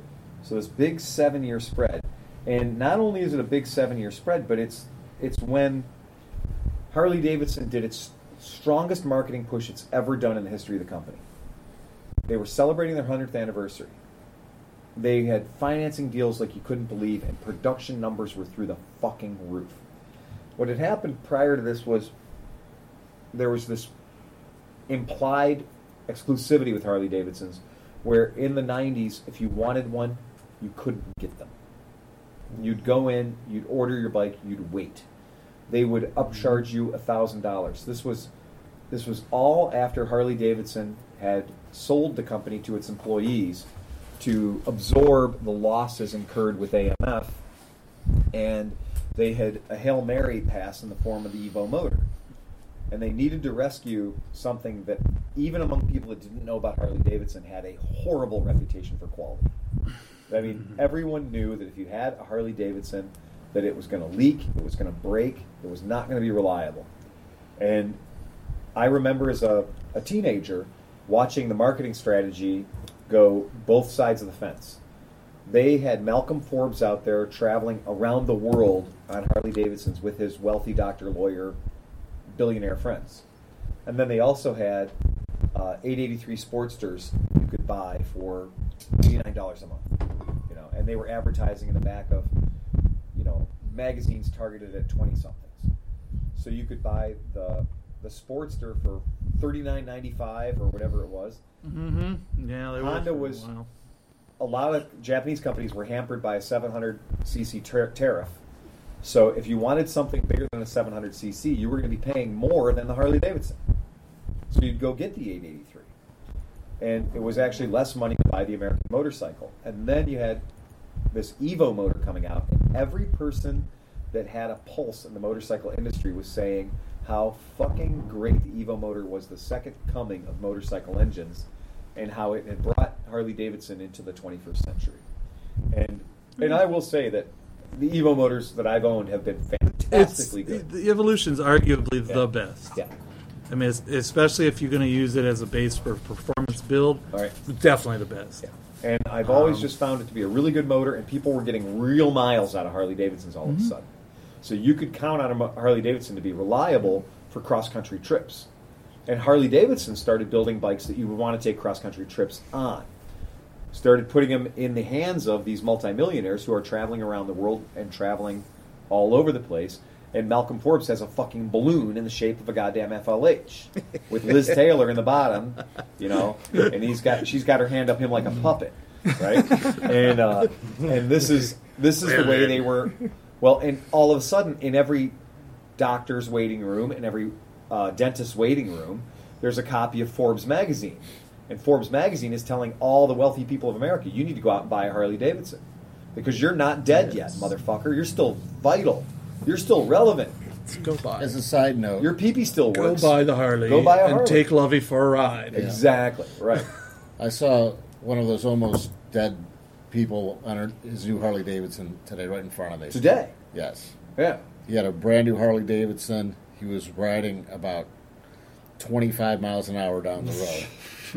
dragging, his Confirms our feet, argument. dragging his feet around turns. Confirms our argument that the marketing strategy that they were using 40 years ago Still works. is still working on the people they were start selling to 40 years ago. So that guy probably bought his first Harley Davidson when he was 48, and he just bought another one now that he's 88. I was pressing him on my ruckus. I'm serious. I was like right behind him, and he would not. I mean, and I you was passed just like, him too if he wouldn't have reached Yeah. out and hit you with his seeing eye cane. Come on, pops, move it. So That's exactly what I said. yeah, and so you've got this this motor that is available in all these motorcycles. So you know we always talk about dividing Harley Davidsons into big twins and not big twins. You know that's Yep. kind of the way we kind of historically, yeah, and that's yeah, a big part of that was the motor factory themselves doing that. Yeah. you know, dividing them into, you know, oh, the, the sportster. You start on the sportsters, Right. and that'll you know get, learn on those, and then then you can move up. you can move up to a big twin, a you big know, twin. and And so for this period of time from 1999 to 2006, uh, Ish, yeah. and I've looked at at the auction I was at. I looked at some of my numbers, my results from that. All the motorcycles that were listed between 1999 and 2006, all the motors that would have this twin cam, all these bikes that have the twin cam motor in them, they were all selling for between 2,500 and 3,500 dollars. The high prices would be like five, and these are at auction. These are dealers buying these bikes. They're going to come out, put them into the world at Hmm. around five thousand dollars. But we have friends here in town that have recently decided to drink the Harley Davidson Kool Aid, and they've decided to trade in their sport bikes or their you know speed triples or whatever, Ah. and get Specific couple. I remember right. seeing Well, yeah, pictures I this mean, week. and yeah. they're not they're just not the only ones, but. I told them they're getting old. They are getting old. They're buying Harleys. But, and I had kind of so this is the interesting thing is I have heard about this failure, this fault. I've heard about it maybe five or six times in passing, but everyone kind of shook it off like, eh, you know, it's not really a big deal. It doesn't really happen to many people. It's it's an eh, it's nothing to really worry about. But it's out there in literally millions of motorcycles. It is in millions of bikes. And the likelihood of you buying a bike that's between a 1999, which is a 20 year old bike now, and uh, 2006, which is a 10 or 12 year old bike now, well, that's the prime area for finding a nice bike with 15 or 30,000 miles on it. We know that because there's they're in the room with us now, you know, and these are bikes that we are going to be trying to sell to people that have between 12 and you know 25,000 miles on them. And the story presents itself really as a guy who brings the bike, and why it got my attention was the guy's dad owned the bike. It was the most, it was the only vehicle his dad has ever bought brand new. What year's the bike? 2003. 2003, yeah. So here's a guy Anniversary. that in 2003, 15 years ago, 15 years ago, made the biggest single motor vehicle purchase of his life. A brand new Harley Davidson, 100th anniversary edition. And as the son says, dad's absolute pride and joy. Ab- fucking absolute pride and joy. And not a ton of miles on the bike. So clearly babied, right? No, I even asked him. I said, "Wow, is this is that for real? Ninety something hundred miles. 90 It's some of like, them. yeah. Right, yeah. Which Not nearly enough miles. I was for the bike. surprised that it had to But- come apart. and but- it was his Okay. dad's exit vehicle. Like it was his dad's last vehicle he was buying, and he proud as shit. Like you know, absolutely one of those things. And I'll bet you that's sixty percent of the big twins that got sold that year were to people who were literally buying their. We have the Winnipeg. We have the Winnebago. Now we buy the Harley. there were a lot of people standing in line for the hundred year Yes. specials and the gold key package to go with and all Yep. the other bullshit. And what did we know? A lot of people say that that 100th anniversary marketing scheme, that 100th Hmm. anniversary, let's turn the valve all the way up and produce as many Harley Davidsons as this factory Oh. can produce. Even the stuff that wasn't an official anniversary edition, Still got it. The anniversary editions were two colors. They were either silver over black Yep. with a funky stripe, or they were that blue color. Yep. Yep. But Everybody got they badged. would gladly put Yeah, the badges absolutely. and or the gold key package onto any Any- 2003, You got it. making it a Anything. making it a dealer Right. issued. you know, it's making it a dealer. It sounds funny, but it's making it Yeah. a dealer issued anniversary edition. And a- I know a lot of people who are dealers that say that what happened in 2003 actually drove the first nail in the coffin of the slow sales numbers of 2009. Because what had happened is they flooded their market so bad in 2003, pushing out tons of bikes, ridiculous numbers of bikes, getting people in on the thing. There, a friend had told me that at the 100th anniversary Harley rally in Milwaukee, Milwaukee, yeah. which The I gathering. attended, the gathering, gathering. right? Which I attended and had one of my motorcycles in because I have a military issue, serial number four MT right, five that's hundred. right. So they paid for my meals, they paid for my hotel room to have the bike up there.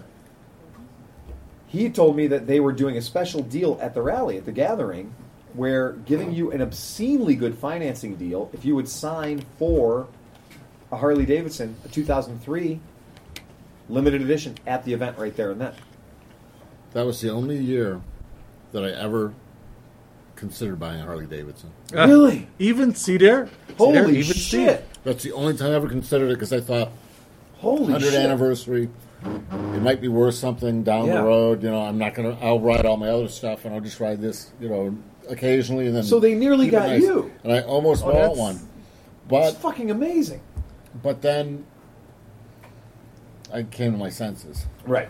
A lot of people didn't. And Yeah, what but you were happened? really drunk at the time. yeah. I was working. I I always was make working. bad. I always buy motorcycles when I drink. I think I've vocalized this before, and I'll say it again. I've never ridden a Harley Davidson. I've never ever ridden a Harley Davidson. I haven't either. I've Ever. never Not been one time. I rode attracted yours to once. it. You did. You got to ride. You got to ride I the understand cream. it. You got to ride a shovel in it. Exactly. Shovel head. Yeah. So But here's, Yeah. you've never had the desire. You've just never, not once ever. It's not that I would like to ride one, but the opportunity never presented itself. It's not like in my in my wheelhouse. Right. I've always been like a vintage Honda guy Never or have I ever. BMW guy. Yeah, like or so I, what- Mm-hmm. I enjoy European stuff. I like some of the old Harley stuff, but it just never like somebody said, "Take my bike for a ride." Never, Right. never happened. I, I take it back. I, I rode a Harley derivative, so I've rode I've rode Borgett choppers. Oh, okay. so those are like Harley motored things. Yeah, but I like, don't but, know. but a No, Harley that's- though. That's give me not that. a. Okay, all right. No. But, but same thing with him. Ro- like, Roger just shows them a picture of what a Harley looks. This is what. This is where you come from. Right. yeah. But but even that say like the motor and everything never really did anything for me. And then also I like to do different things with bikes and like what they can do is just so singular usually unless like you modify Yeah. them. It just never appealed to me either. I've ridden two. Oh, I'm sorry, Chris. I was going to ask, you know, Phil was making a statement that the flooding of the market with the 2003s Yeah. ruined them. Um, The ripple effect was catastrophic. So my question is, Yeah. with that flooding, Yeah. how long is that still? the- Is that market still flooded? Mm. It is. A- And and so could that really be a 15 year? Dealers in 2009 ran into a really weird situation. It was a perfect storm for the Harley dealers. Well, we're in 18 now. I know. So, so the question is, is that 15 years worth of, y- you know, screwing the pooch on the market? Well, uh, no, there's been a turn. They're, they're, they've done a marketing shift. They've, they've gone into, they've been marketing to the black community, they've been marketing to Latin- Latino and urban communities a lot stronger and realizing they have a current client there. Uh, one of our friends just got back from oh, Daytona, I think it was, and she was saying that a solid 50% of the bikes that uh, she, in her opinion, she felt that 50% of the Harleys down there were being driven by women. That the women were much better represented this year than ever she's seen before. And that's because Harley Davidson is working really hard in that female market, which is good. So I heard at uh, Harley was a no show for two years at American, I don't doubt it.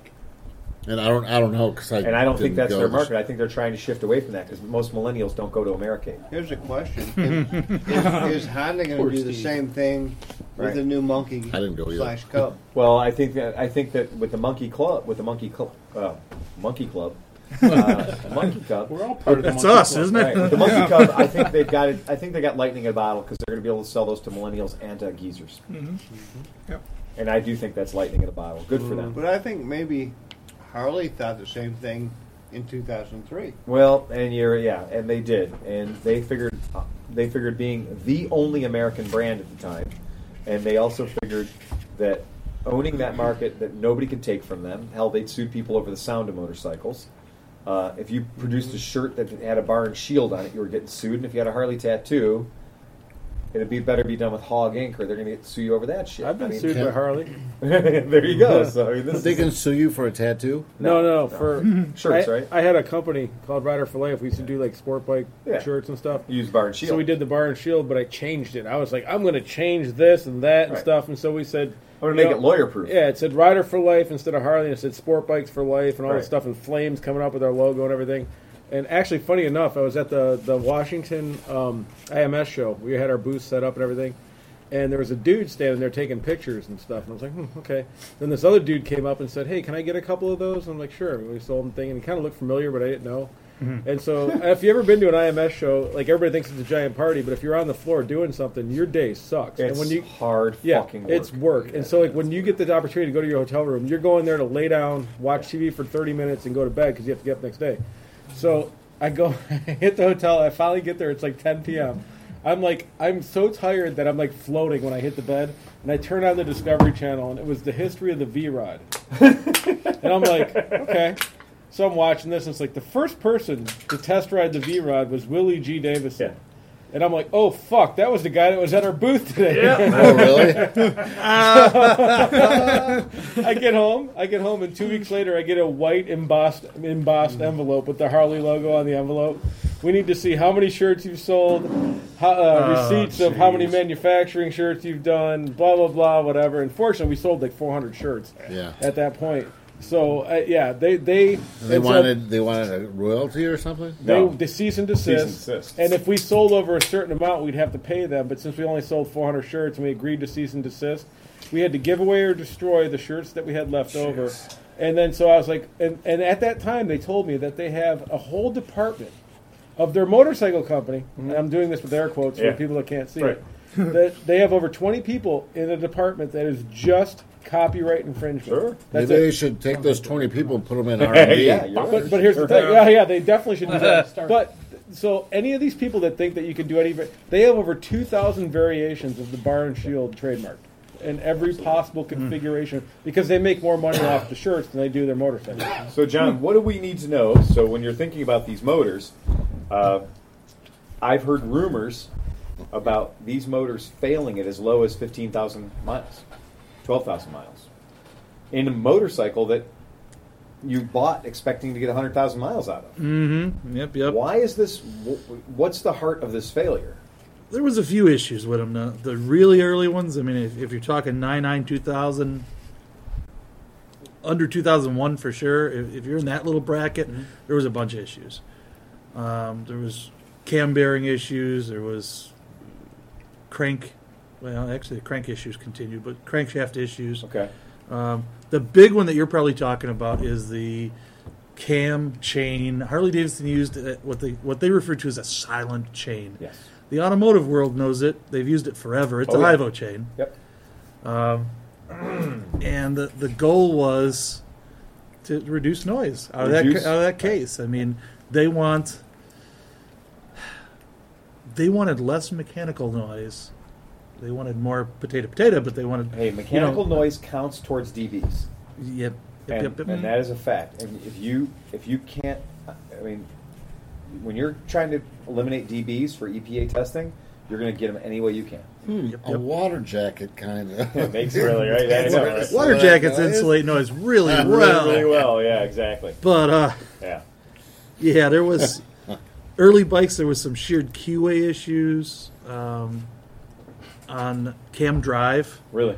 There were cam bolt issues where the bolt that holds the sprocket onto the driven cam would shear and let the let the uh, sprocket come askew. Yep. Um, the big thing though was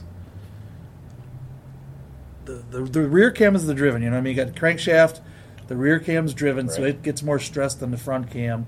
They had bearing failure issues because when they first came out with them, they used ball bearings on both ends. Okay. You know, and the ball bearings were failing on that more stress cam, so they changed it to a roller type bearing. Yep. Uh, You know, little um, whatever you want to call it, roller bearing Yeah. fixed it, seemed to fix it. Uh, in the meanwhile, in those two, three, four, three, two thousand nine, four years, they used no less than four different designs of camshaft support plate Yeah. or cam bearing support Camp bearing sport plate. plate. Yeah.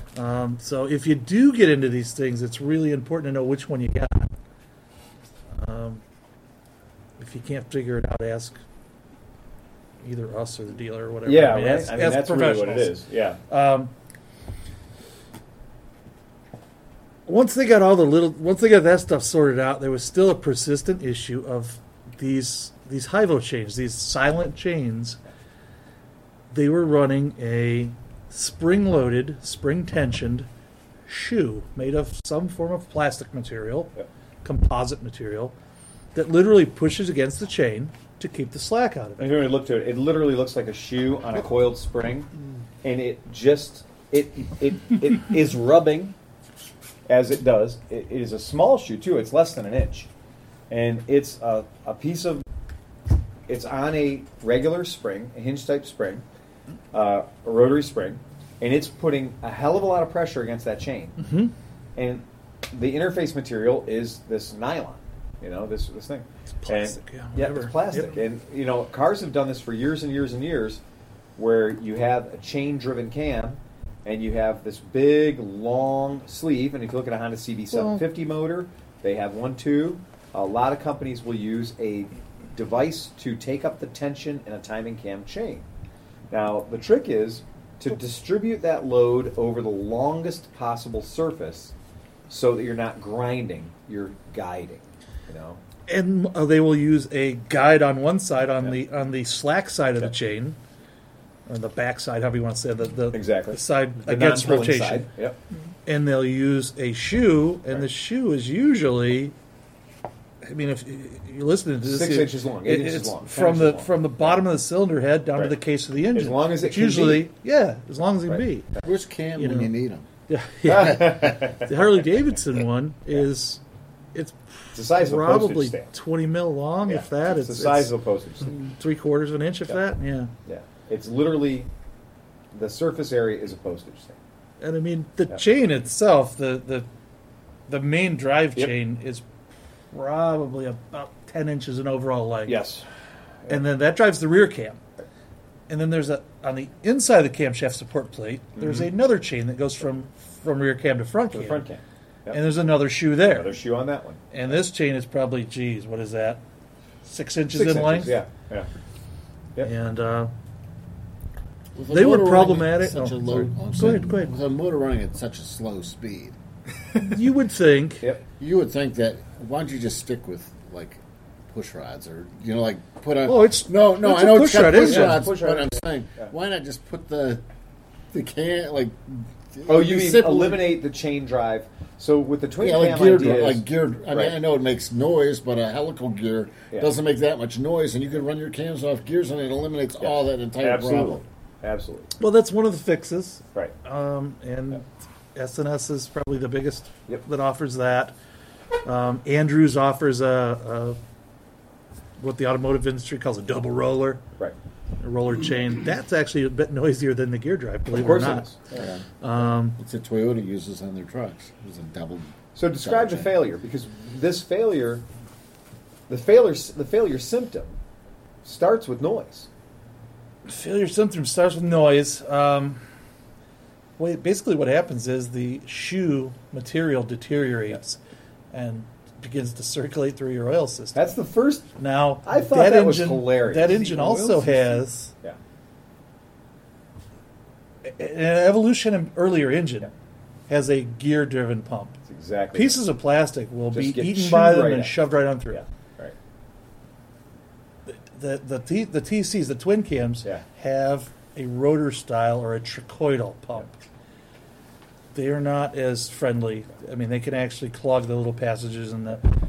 Um, but yeah, yeah, pieces of the plastic get in there, and there's another thing that the twin cam en- engines have that the earlier engines don't have. It actually made the engine very much better, but they have oil jets bolted inside the cases that oil, ga- oil galleys lead to, and the jets direct a spray of oil up at the bottom of the pistons. As the engine's running, it's spraying oil at the bottom of the pistons for cooling. It's a great thing until pieces of fucking plastic get stuck in the oil galleys. And now as There's small little as check. these- There's little check valves in there. There's little check Exactly. valves in there. Yep. The plastic holds the check valves open. exactly. And Oh. then loses Subsequently, you pumping don't action. have as much oil pressure everywhere else. exactly. Um, unfortunately, hydraulic tappets, hydraulic lifters don't like it when you lose oil pressure. and that's and this is that that thing where you're stacking bricks. Yep. You're literally stacking a fail on top of a fail on top of a fail, and there's no way to detect it from the outside of the motorcycle.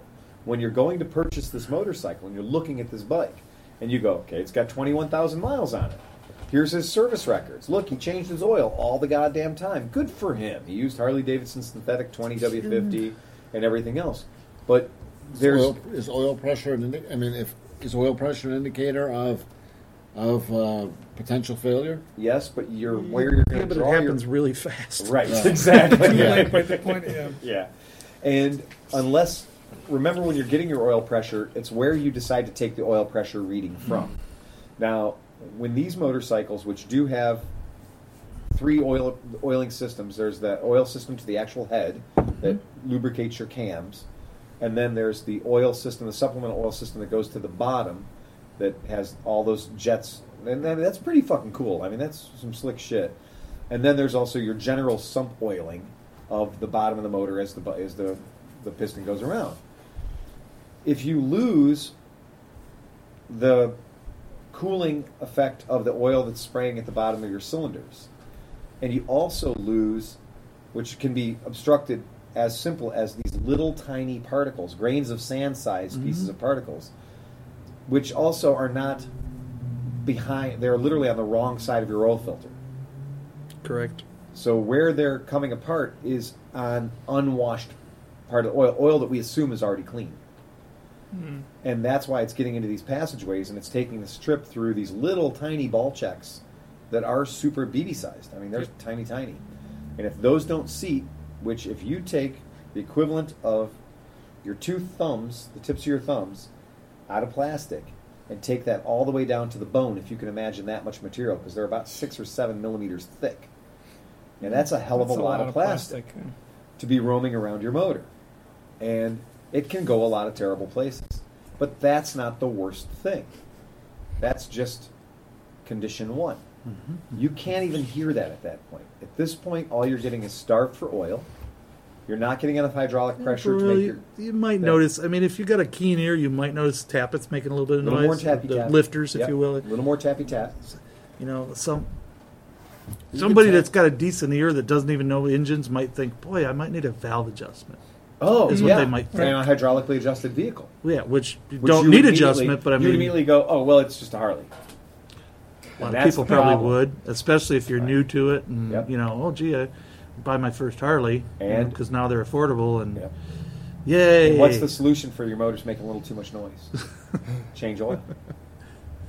Change oil. Get them to the dealership. Get the dealership to sell you an oil change. Put a louder exhaust on it. Right. Louder exhaust always. Right. And that might even And they mask, said- and that might mask Oh, the. oh, the number one symptoms. problem is people can't hear this fucking problem. so okay, so then stage two is when the metal starts going away, when the plastic's all gone. That shit is now going to get a little more serious real quickly. Uh, yeah, you go from yeah, you go from a little bit of extra heat and a little bit of noise to a whole bunch of noise, and I think that's where this That's fella's where that at. one is, and It's- that bike sounded when I when we fired that thing up, that noise that it made, my brain pictured the chain smacking against a piece of metal and taking large portions of the metal with it every time it did it. Uh, I don't think all that noise. I mean, there's definitely some noise coming from the, the cam side of it. Yeah. I, Well, does it slap then? Once that thing is gone, is it a Once s- that a thing is slap? gone, it literally starts machining itself. Okay. So the chain, which is harder than the carrier, the shoe carrier, the chain will start machining the shoe carrier. And we've got I've got some images here that kind of show what it looks like in, in How case hard you're is to Oh, ch- curious. to change that that uh, That's what they look like tensioner. when they're bad. Un- What they call quote I love it because they call it unacceptable wear. unacceptable wear looks like it was the landing gear on the space shuttle after the tires came off.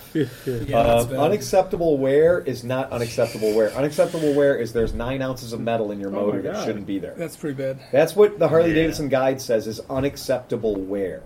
That's a, that's a that's a that's a um, Grand Canyon Yes. carved into that thing. Yeah, it is literally, and that's already gone through seven millimeters of plastic, of, you know, Zytel nylon, to get to that point. So that's where they're saying is like the acceptable wear thing was like, oh, your Zytel nylon is scored, and then it was like replacement is recommended when there's almost no Zytel nylon left, because that's just roaming around your engine, and then it's this, which is unacceptable wear. And this is what it took to get a recall or to get a, a warranty replacement according to Harley Davidson's service When manual, was that issued? uh, 2007. Okay. Yeah. So, yeah, So by this guy's- 2007, they'd acknowledged that it was a problem and they put out a, a TSB, Technical Service Bulletin. Yeah. did they extend the warranty on that No. then? Go ahead, John. go go ahead. Oh, that's it. That's, that's what But, I it- had. but it's not an actual recall. It's just a, a, a Well, bulletin John, has there on the ever been a website. recall? Fill a minute or two. No, Oh, there yeah. has not. Right. There's never There been was yeah. a service bulletin put out, and I Right. wrote it fucking down, and So I the can't t- find yeah, it. there's a t- there's a technical Damn it. service bulletin that they did to basically alert shops to the fact that they were seeing this catastrophic problem and that, that certain and you know when you read the, when you work in the shop you see these things they're worded in the most ambiguous way possible. It has come to our attention that on certain vehicles that have extre- experienced extreme wear, that on occasion you may notice a lack of oil pressure to the top end or an overheating condition or blah blah blue whatever, right? And if that's the circumstance, now the other thing too is you can't check this item. There's no fucking way that without with the motor still Together. physically together, you can't inspect it. There's no way for the home gamer who's considering buying a $4,000 Harley to know that he is not staring down the barrel of a $3,000 motor bill. to my knowledge, and I could be wrong. I'm sure if I am, somebody will send a fucking email. Yeah, of course they will. and I'll ignore To it. my knowledge, they never did a campaign to say, "Hey, dear customer, Voluntary. come in and let us check this out." Right. It was only after there's an issue. Yep. We pull it apart. We find this. Oh, okay, this is wrong. I'm going to fix this and this. Yep. They hired Douglas Adams to to issue the bulletin, and he he put it in the basement Yeah. of of the local the local church, and it was there for ninety days. And nobody did anything. There was no staircase to get down to it or anything like that. But it was there. But it was there. It was there. You so could've I'm seen sorry, it. Arthur Dent, but your house is being destroyed. It's gone. yeah, my bad. We need an ex- we need an off ramp. Yeah. Yeah. But that's it. ca- cam chains have been the bane of many companies. Oh, absolutely. I mean, the Honda. I mean, I, I love GL five hundred, Of course. but they were a problem on a It's GL a very five hard thing hundred. to manage because at the same time we want effective operation of a cam, but we also want quiet, Mm-hmm. and we also want long last, long life, but we also want low maintenance. It's asking a fucking But lot. you're almost better off to have a manually adjusted cam tensioner Well, because I then you think could so. see you could see the distance it's going in, And you could see the after- length of wear on it. and You after could- the TC88, they do. They have a well, they have a hydraulically adjusted tam, ki- tam, cam chain tensioner. Yeah, they changed. It also has some problems. they See, what's the deal with these things? Because even on my S10, Yeah. okay, the, the second generation they addressed it, but on mine it's something I have to think about. They have a hydraulically a- adjusted cam chain Mm-hmm. tensioner, but they suggest that w- if around 28 to 30,000 miles, go ahead and throw the uh, the R1 manual adjustment cam chain tensioner. How come people can't figure these fucking things out? It's just like seriously, if all these different brands can't figure out the cam chain tensioner, what what is the big deal? And um, because on- the chain stretches and, and the, Right. the length of stretch, the amount of stretch, is not.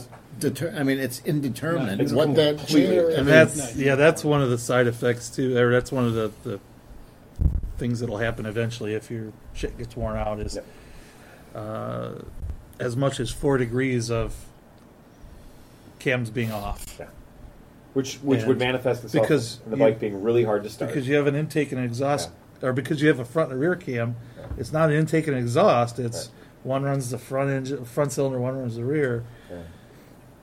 and it's multiplied. It's it's well, think about the engine. It's it's working against itself at that point.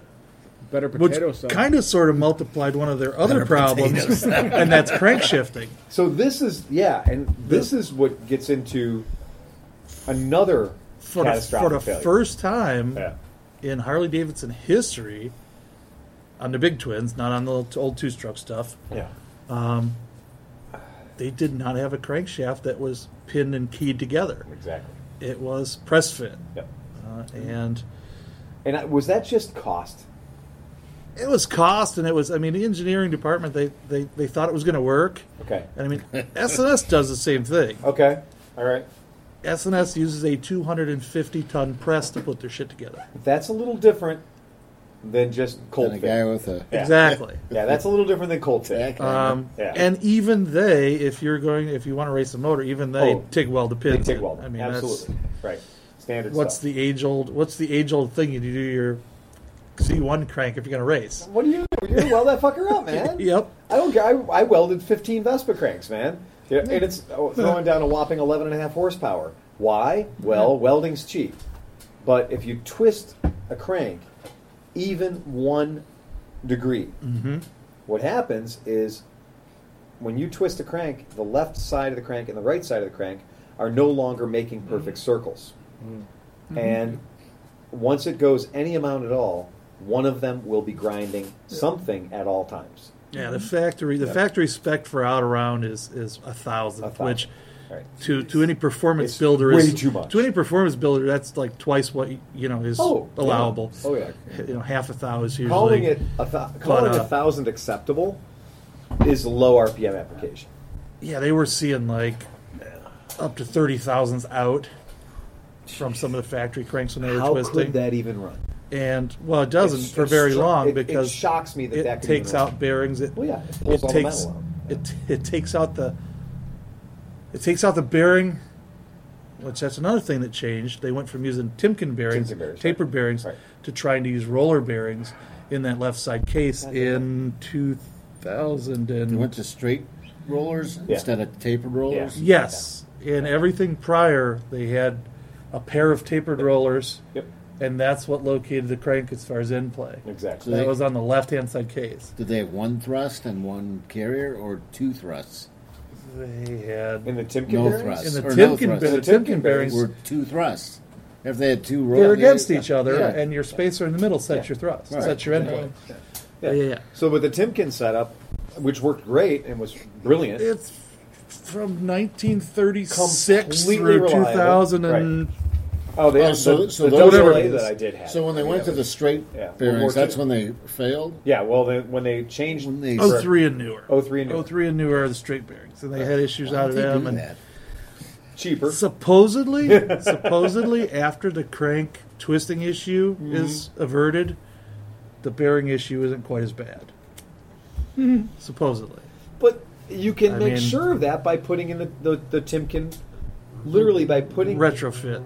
Yeah, right? I mean, that's. retrofit. Ah, and the cam chain issue. I know we're jumping around here, but yeah, we're literally jumping around. I'm not going in order. The cam chain issue. It, what's the first thing that a lot of people want to do? Hot rod Oh, their motor. Hot rod their motor, absolutely. Going to put big cams. Put a little in. bit Yeah. bigger cam. Well, the Yeah, cam put taller itself, cam in the it. cam itself isn't a big deal. But Right. what do you got to do along with the cam Yeah. for the valve springs? Right. Because the cam opens them, the Yep. springs close Springs them. close 'em. If you That's put a right. big old wild cam with Right. stock springs, what happens? They they don't close They as don't- good. they don't close. Right. So you Yeah. get float. You're floating like So you shit. get put Yep. stiffer springs. What do you think stiffer springs do to those fucking little shoes? Oh, it destroys them because now you have to work so much harder. to So open now those that, valves. that little chain that's Yeah. going between the two cams, Yep. it's trying to flop wildly. Oh, yeah. Right? Because Yeah. the cams are trying to. That's exactly it. So why is this not wildly known, and why is there not wild failures because happening? people Well, Don't there are ride wild their failures. By the way, There- there are a lot there of are wild wild failures. failures happening Okay. because I was at the Harley dealership a couple of years ago when a fella came in with an Harley Davidson, and the guy was like, "Yeah, so how long you had that? You know, you had that Harley for a while, Dave. How you liking it? Yeah, I think I like it real good. Well, yeah, how many miles you got on there? Well, I got twenty six thousand miles on there. He goes, "Well, yeah, probably getting ready to rebuild that motor, aren't you? Let's go over and talk to Dave. and Let's go talk to Jerry in the I service know that's department. what I did. Let's talk to Jerry in the service It's like department thirty thousand about rebuilding, freshening that, freshening up that motor, Hmm. because you haven't spent a whole lot of money in twenty five thousand miles. Wow. We need to open. We need to open a vein on you. Okay. But I heard that thirty thousand was like that was those motors are like thirty thousand mile motors. Which motors?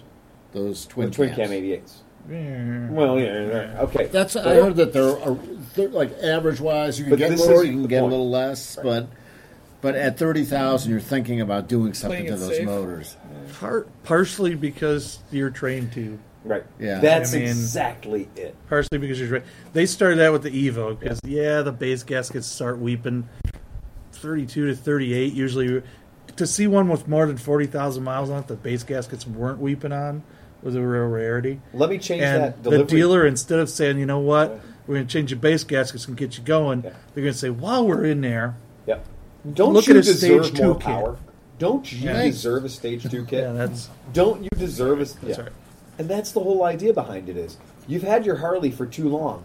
Your options are either A, buy a new one, or B, don't you deserve some more power? Buy a new one is the stage left kit. You, right, and then- Well, and that's funny to see guys that are leaving more Harley. power. Stage left. stage left even. It's, Yeah. it's funny to see guy, guys leaving Harley. Yeah. Because a lot of guys now um, are leaving Harley and buying like BMWs and GSAs and stuff like that because it's the thing to do, right?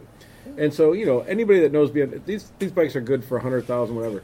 And you see these guys with like fifteen thousand miles and they're questioning it. They're like, oh, that's. Fifteen thousand. They're trained. yeah, they're freaking out about fifteen thousand. I'm like, that thing's broken in, maybe. Harley Davidson people come in here and see twenty eight thousand dollars on our yeah, our twenty eight thousand miles on our F eight hundred ST, and they're like, "Oh God, that's a lot of fucking miles." clapped out.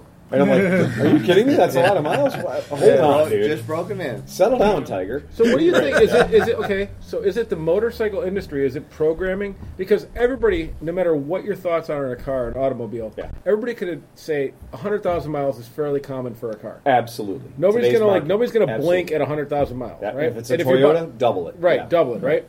But for some Yeah. reason, when people look at motorcycles, sport bikes especially, or anything, eight thousand miles, and people are sweating. When you get to adventure bikes and regular bikes, twenty-five thousand don't- miles, people are like, A "Ugh." lot of it is they don't they don't understand them.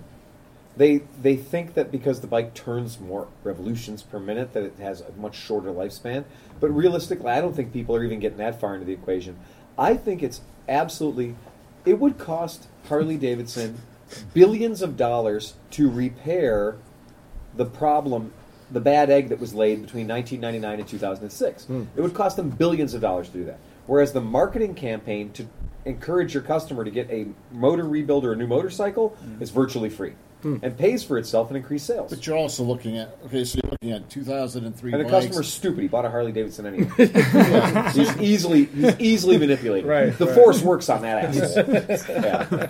But those people put maybe under 2,000 miles. Like the majority of those people put uh, Exactly. 2,000 miles on that bike a There's year. there's three of them sitting right, there. Right. We have we have empirical proof from a very small sampling in our room with us that it is not uncommon to see a 18 year old motorcycle or 17 year old motorcycle with 12,000 miles on it. right. Yep. So you're not these problems aren't going to manifest until the second owner buys it Yes. and decides to ride it, Potentially. or Potentially. maybe if but if they're riding it back and forth to bar, What about And that's why we're talking about it right now because what we want to do is we want to help the people listen to our podcast prevent them from going out and going, dude, I just scored a $4,000 fucking fat boy. I just scored a $4,000 fat boy. I got to put some tires on it because they're dry rotted out, whatever. And, you know, it needs of this and it needs of that. It might need a fuel pump to make, you know, whatever. I don't give a fuck, right? It, look, but it just needs a couple of things. But But What's a what's a crate motor no, this is Or- this is more for like important. a like an 88? This is what's more a- important. I mean, I don't know, five thousand bucks. No, here's what's more important. Yeah, six, The- the- seven. we have first we have first hand information that says that a person, right, the inheritor of this motorcycle, a person who has means, will pay three thousand dollars to have that motor fixed, right? He gave three thousand of his hard hard-earned dollars to somebody to fix the motorcycle that, that had a Kelly Blue Book value of four thousand dollars. So this is a cash cow for whoever's Well, the problem is fixing these. the particular person that agreed to work on it and take the three thousand dollars didn't fix the problem. The noise went away for a little while, and I'm thinking a really good oil change was done, with maybe a, a nice heavy weight of oil. But for a little while, the noise went away. But that was like what do you say, thirty minutes? He said the noise went away for thirty fucking minutes. until the oil thinned out a little bit. Exactly. come And up. so it was enough to get the guy out of the door and cash the check. But how bad are you? How fucked up? How pissed are you going to be when the bike that you're so proud of that you just scored a great deal on for a four thousand or five thousand dollar big twin ends up being, depending on the shop, a thousand, two thousand, three thousand to fix it, and as we're going to talk about, how do you fix it? Yeah, it's, now the cam chain tensioner is that you have to take you have to split the case and everything to get No. to it. No, it's under cam chest. That's in the Okay, right hand so side. Now that's So- just the tensioner. It's a Well, simple that's reason. just a tensioner. so the, if the you do it as tensioner a, issue, the cam bearing issue, all that should be addressed at the same time. Yep, absolutely. Do- Let's just go ahead and hit it. Do it. My preference would be S and S. Andrews always also makes them. Yep. Uh, different type of kit. S and S makes a kit that I think it retails for about seven hundred and fifty dollars, give or take. Uh, it converts to gear drive. It gives you strong bearing support. It gives you uh, roller bearings instead of ball bearings. It gives you a Torrington bearings on the inner cam bearings instead of the I. What the hell did Harley call them? I. Fucker, my notes. I'm not used to notes. INA brand bearings. Um, INA. So INA. In a pinch. if the kid is seven hundred, if the kid is 700, 800 bucks, what is the customer Ask me looking what the at? labor is, I don't know. Um, I mean, are they looking at a couple grand? what's it to do? uh, A hundred bucks labor. No, it's No, no, It is it's- not another flavor. It's probably seven fifty. I'm Ninety an hour, and I, I don't know. I really, so, I mean, so call it like two grand. Yeah, it's gonna just- call. I'm gonna call that job. I'm gonna call that five to seven hours. Insies to outsies. five. Okay, so if Yeah. somebody Yeah. finds a bike that they're in love with, Fat Bob, that's unbelievable, gives them the motor boner that they've always wanted, and they have this particular motor in it, they should probably plan on two grand to make No, that thing that's functional. one problem. Oh. Oh. Continue, John. all right then. But Oh, wait, there's, there's more. That addresses literally two situations. That It addresses your addresses the cam, cam, sh- Your cam shoe shoes, and wear, also and it ca- addresses addresses the your- camshaft bearing your issues. bearing issue. Yeah, so that's bearing two. failures. right? But realistically, Wow, it's I looking mean, up for Harley. The, the, crank, the crank thing, I mean, admittedly, that was supposedly contained in late. supposedly, supposedly contained, supposedly right. contained in late, I want to say late 2000. Supposedly. Late two thousand. Late 2000. So the no, anniversary. so you no. got two. You got two years, two solid years I was- of dressers. like my idea was that, or my belief was that, the '99, the 2000, and the 2001s were all suspect of the crank. okay, So it, the '99, the 2000, Could and be all 2001 one. were poison. they're so- Harley Davidsons. be all one. They're hardly. So that's the Davidsons crank you right said, there. That's a crank failure. and then the cam failure is what? When? from 1999 to 2006. Okay, so Yeah, the all of cam- them cam have a failures, cam they- failure. Yeah. They think And then- they got it fixed, and they, they don't. Well, that's I mean, at- when in did they go? to- 2007. They said that they changed to that hydraulic timing cam chain tensioner, Mm-hmm. which they said fixed the problem. But a lot of people have reported the same problem even after the fact. But The if only thing it's- the but if hydraulic. it's the shoe wear, then what? The, the, it's still going to wear. Well, what the hydraulic.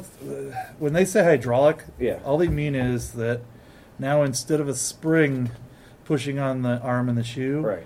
there is a little cavity that's Yeah. filled with engine oil that's Yep. pushing on the shoe. That's literally So it's like- as engine oil pressure varies, Yep. you're not always putting the high. uh, So Mm-hmm. at idle, you're not putting that same, you know, whatever Mm-hmm. pounds of pressure on Audi the and shoe. BMW do the same thing. right. So, uh, And so Every there's- freaking automotive Yeah. manufacturer has done that since the '90s, probably. Or, And, and my bike, my S10, that's known that, that when it fails, it has that. It, it exactly when it starts, If it doesn't have the pressure up, then it jumps a couple Right. teeth and then it bends all the Oh, fucking chumps valves. teeth. Yeah. That's even worse. Uh, I love the quote. At least on the 07 and up, that is one of the you know at idle Yeah. when when the bike's hot, Yeah, hot day, hot engine oil at idle. yeah. If you can tell, i- if you a discerning ear can usually hear a can hear- rattle you can hear the rattle.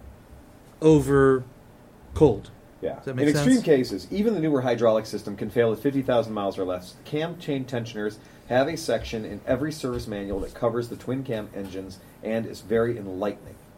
If your pipes are loud, you may not hear or get any warning. The oil pump passages can clog up without making any noise whatsoever, except when the engine starts tearing itself to pieces. The scary thing is that every twin cam engine has the potential to have the cam chain follower issue, even the newer models. Yep. Check things out before this happens to you. Now, this is what I thought was hilarious. And I mean, there's no there's no rhyme or reason to. I mean, you can't say like, well, you've made it past, you've made it No. past thirty thousand. You're good to go. You should be Right. good now. No. It's Right. just like And the whole idea of check this out because it can happen to you. You really can't check it out. The right way check to it check out it is out convert it to is gear to driving. make the commitment Eliminate to the spend two issue. grand to get in to convert it to gear drive because you're going to check it in the following manner. It's the same way with a KLR. You're going to check your doohickey. You're not going to check your fucking doohickey. You're going to replace your goddamn doohickey with a metal one because the effort of going in to see it is the same effort of going in to change Replacing it. it. yeah, that's mm-hmm. Right. It's just that's a three hundred dollar issue. This is a it's like a service. It's like a service manual saying inspect valve clearance. No, right. eh, You, don't, okay, whatever. inspect valve. clearance, Inspect you shit. adjust valve. Yep. clearance. Yeah. On the some some bikes like the hour eleven fifty. Yeah. have the cams. You, the cam chain tensions right on the outside of the motor, and you could just pull them out. And Hmm? Absolutely. they were prob- they were problematic too, Yeah. but they made uh, uh, there's a updated part number, and you just take off your uh, You take off injectors, the assembly, and right. then you just it pulls right out, and you stick them in, Pops and right you're out. done. Yeah. But that is So- not the way Harley was built. The Harley Davidson wasn't engineered to be serviced from the exterior in the bearing. Now, the good news is we don't have to take the motor out of the bike necessarily to do this repair, uh, which is great. But if you do happen to have, in an extreme case, well, that's not going to say an extreme case. I, I don't like the language of saying it in an extreme case. In a normal wear situation, if you come upon the following situation, if you decide to, to fix your bike. So if you decide, step one is remember that, remember the first time you had a Honda car and it said, replace the timing chain or replace Mm-hmm. the timing belt at 50,000 miles. And you went, Mm-hmm. I can't afford that. I think it's 20,000 miles. Right, right, okay? so It's on Crash Motors. Right. So Yeah, we yeah, talked about yeah. crash motors, and it was whatever the mileage was, and we went, well, I could afford a Honda Civic, but I can't afford to do the desperately needed timing, the, the top end work, or the, replacing the timing belt and the water pump that I should do because I, once again, am living as a, a young person. So I don't have that kind of extra cake laying around. So I'm just gonna I'm just gonna be safe. I'm just gonna wing it, right? I'm just gonna drive it. I'm not gonna go too hard on it. And then what happens? Been there, done that. Side of the road, right? And it's just like, well, guess what? You- Now you need now you're in for thirteen hundred dollars. Should have bought a Volvo because Well- non-interference. But you know what? Shoulda, woulda, coulda. I had the same thing happen in a goddamn 462 cubic inch Lincoln. So I had a vinyl Oh, drive Mm. those yeah, gear. those were bad. Yes. So my yeah, my engine timing was controlled not by, you know, it was controlled by a metal chain, but it was also controlled by a vinyl gear to keep its luxury quietness, right? But what happened was the mo- the car was aged, you know, it's 1968, but only had 26,000 miles on it. So when I'm going down fucking, you know, 44 at 116 miles an Well, hour, turn into ceramic. right? and start going up the hill, and that nylon gear, that nice quiet nylon gear, decides that it's 20 some years old and it doesn't want to be in one piece anymore. It just went, and all the metal parts went, and and it was like, I've never seen so much debris inside a fucking motor. And because it's a 462, there's all kinds of places it can go. And you And no I've- longer had a hot rod Lincoln. No, I didn't. I had a, I had a fucking, yeah, I had, I had a very nice habitat for coral to grow on. yeah, yeah. When the Navy decommissions a carrier like this, they normally send it off with fanfare. Just put it, they send it to India and they disassemble it. I on was the beach. I was ready to scuttle that fucker. I really was, but it was so beautiful. But I went and I tore the motor and I did the job, and it took forever because once again, I are not car mechanic, but they uh, yeah. And when we're thinking about this, the preventative side of it, you really want to do own that motorcycle is put all that money into it, right? Just for the fucking motor. The second thing is, let's say, fantasy world, we do have the one buyer who's a legit straight up podcast listener and he wants to do things right in the world. He's found his $3,500 awesome Harley that he really likes and he's ready to test the waters of being a Harley guy. and uh, so he does everything right. He either reads a book, takes a course, or finds a Harley mechanic who's willing to do the job. They get in there and they pull out what, what you know what they're going to find, right? The motor's got twenty three thousand miles on it. What are they going to find? They're going to find ten percent of what the factory put in there. Where there should be a hell of a lot of plastic, there's now a tiny little bit of plastic. What about doing an oil oil analysis? That's what we do in our gearboxes. Absolutely. Absolutely. Hmm. An oil analysis is going to tell you a lot of things about your motor. Black Hawk oil analysis. Um, they're very good and they're Hmm. cheap. And you can send it in and they'll tell you things. And they also make snarky comments. So Hmm. sometimes that's worth the price of admission. They'll tell you things like, obviously, this bike's not been ridden correctly. Sell it now. Sell it now. and they will sell, they will settle Yeah. internet oil forum Yeah. arguments. They will. which is They will worth their stand up weight on in your gold. behalf, Yeah, yeah. yeah, yeah. You know, just But- figure that two thousand bucks is nothing compared to the amount of money you're going to spend on tattoos and Goggles and cutting the ass Yeah. and cutting the ass out of your leather pants so you can finally have chaps. the uh, but That's like a few good trips to the titty bar. right. But here's the here's what I'm concerned with. If you put yourself in that position and you take that bike apart, you take that motor apart, and you look in there and you find what you're going to find, which is a stunning lack of plastic that's supposed to be there. Then you have to ask yourself the hard question of, I'm doing this job now. That's great. But where's all that shit?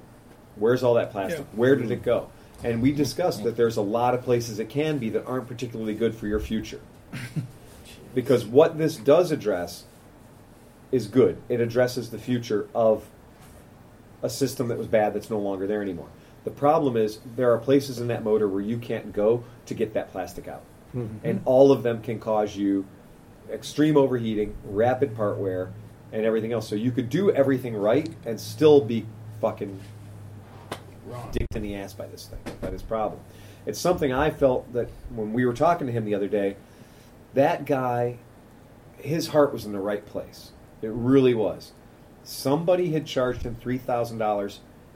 I loved it when you were sitting there and you're telling him, "Well, did you do the cam chain replacement?" And the guy was like, "I don't know. I have no idea." The guy said something about a bearing. I don't know. The guy said something about a bushing. He in, yeah, he initially said, I don't know. Right. And then towards the end of the conversation, he said, Well, he told me about something that the hot setup is to convert it, but he said I was better off leaving it. yes. And I'm like, yes, and I was like, "No, Oh, bad mojo. No. Well, Why that's, would you that do means that? that guy was like, I would like to do the repair correctly, Mm. but I'd rather have the same amount of money Without doing it, without doing the repair. right. Uh, and that just means that that guy's boat needed a new motor, right, at the moment. And he just figured that get this fucking guy, you know, this guy's, you know, people, a lot of times mechanics will read a customer and do horrible things. I mean, just horrible shit that we see or we hear about here. so to recap, what year are these bikes? 99 to 2006 for sure. What data do you have? 9906. Yeah. So when somebody pulls up Except, 99, except Dynas. It's- An 06 Dynas were fixed with the hydraulic. So oh whoa whoa whoa! So that, I didn't know about that. So the Dynas, the the Dynas. Dyna got changed in One 06. year Everything else earlier? got changed in 07, yeah. oh, that was probably just a production run thing. Probably, Probably. yeah. But yeah, not, nine, I had, right there's what I had. Yeah. so when some chotch pulls up next to you with the An 99 88 to 06 in between, you Yeah. can just start laughing at. Well, it I mean, immediately. yeah. So for six hundred dollars more, you could buy a Super Cub and get rid of that Harley. That's the moral I think on that we should remember, people, you should ride fast and take chances. Bum, bum, bum, bum, bum, bum, bum, bum, bum, bum, bum, bum, bum, bum. Can't reach the button. There's a button.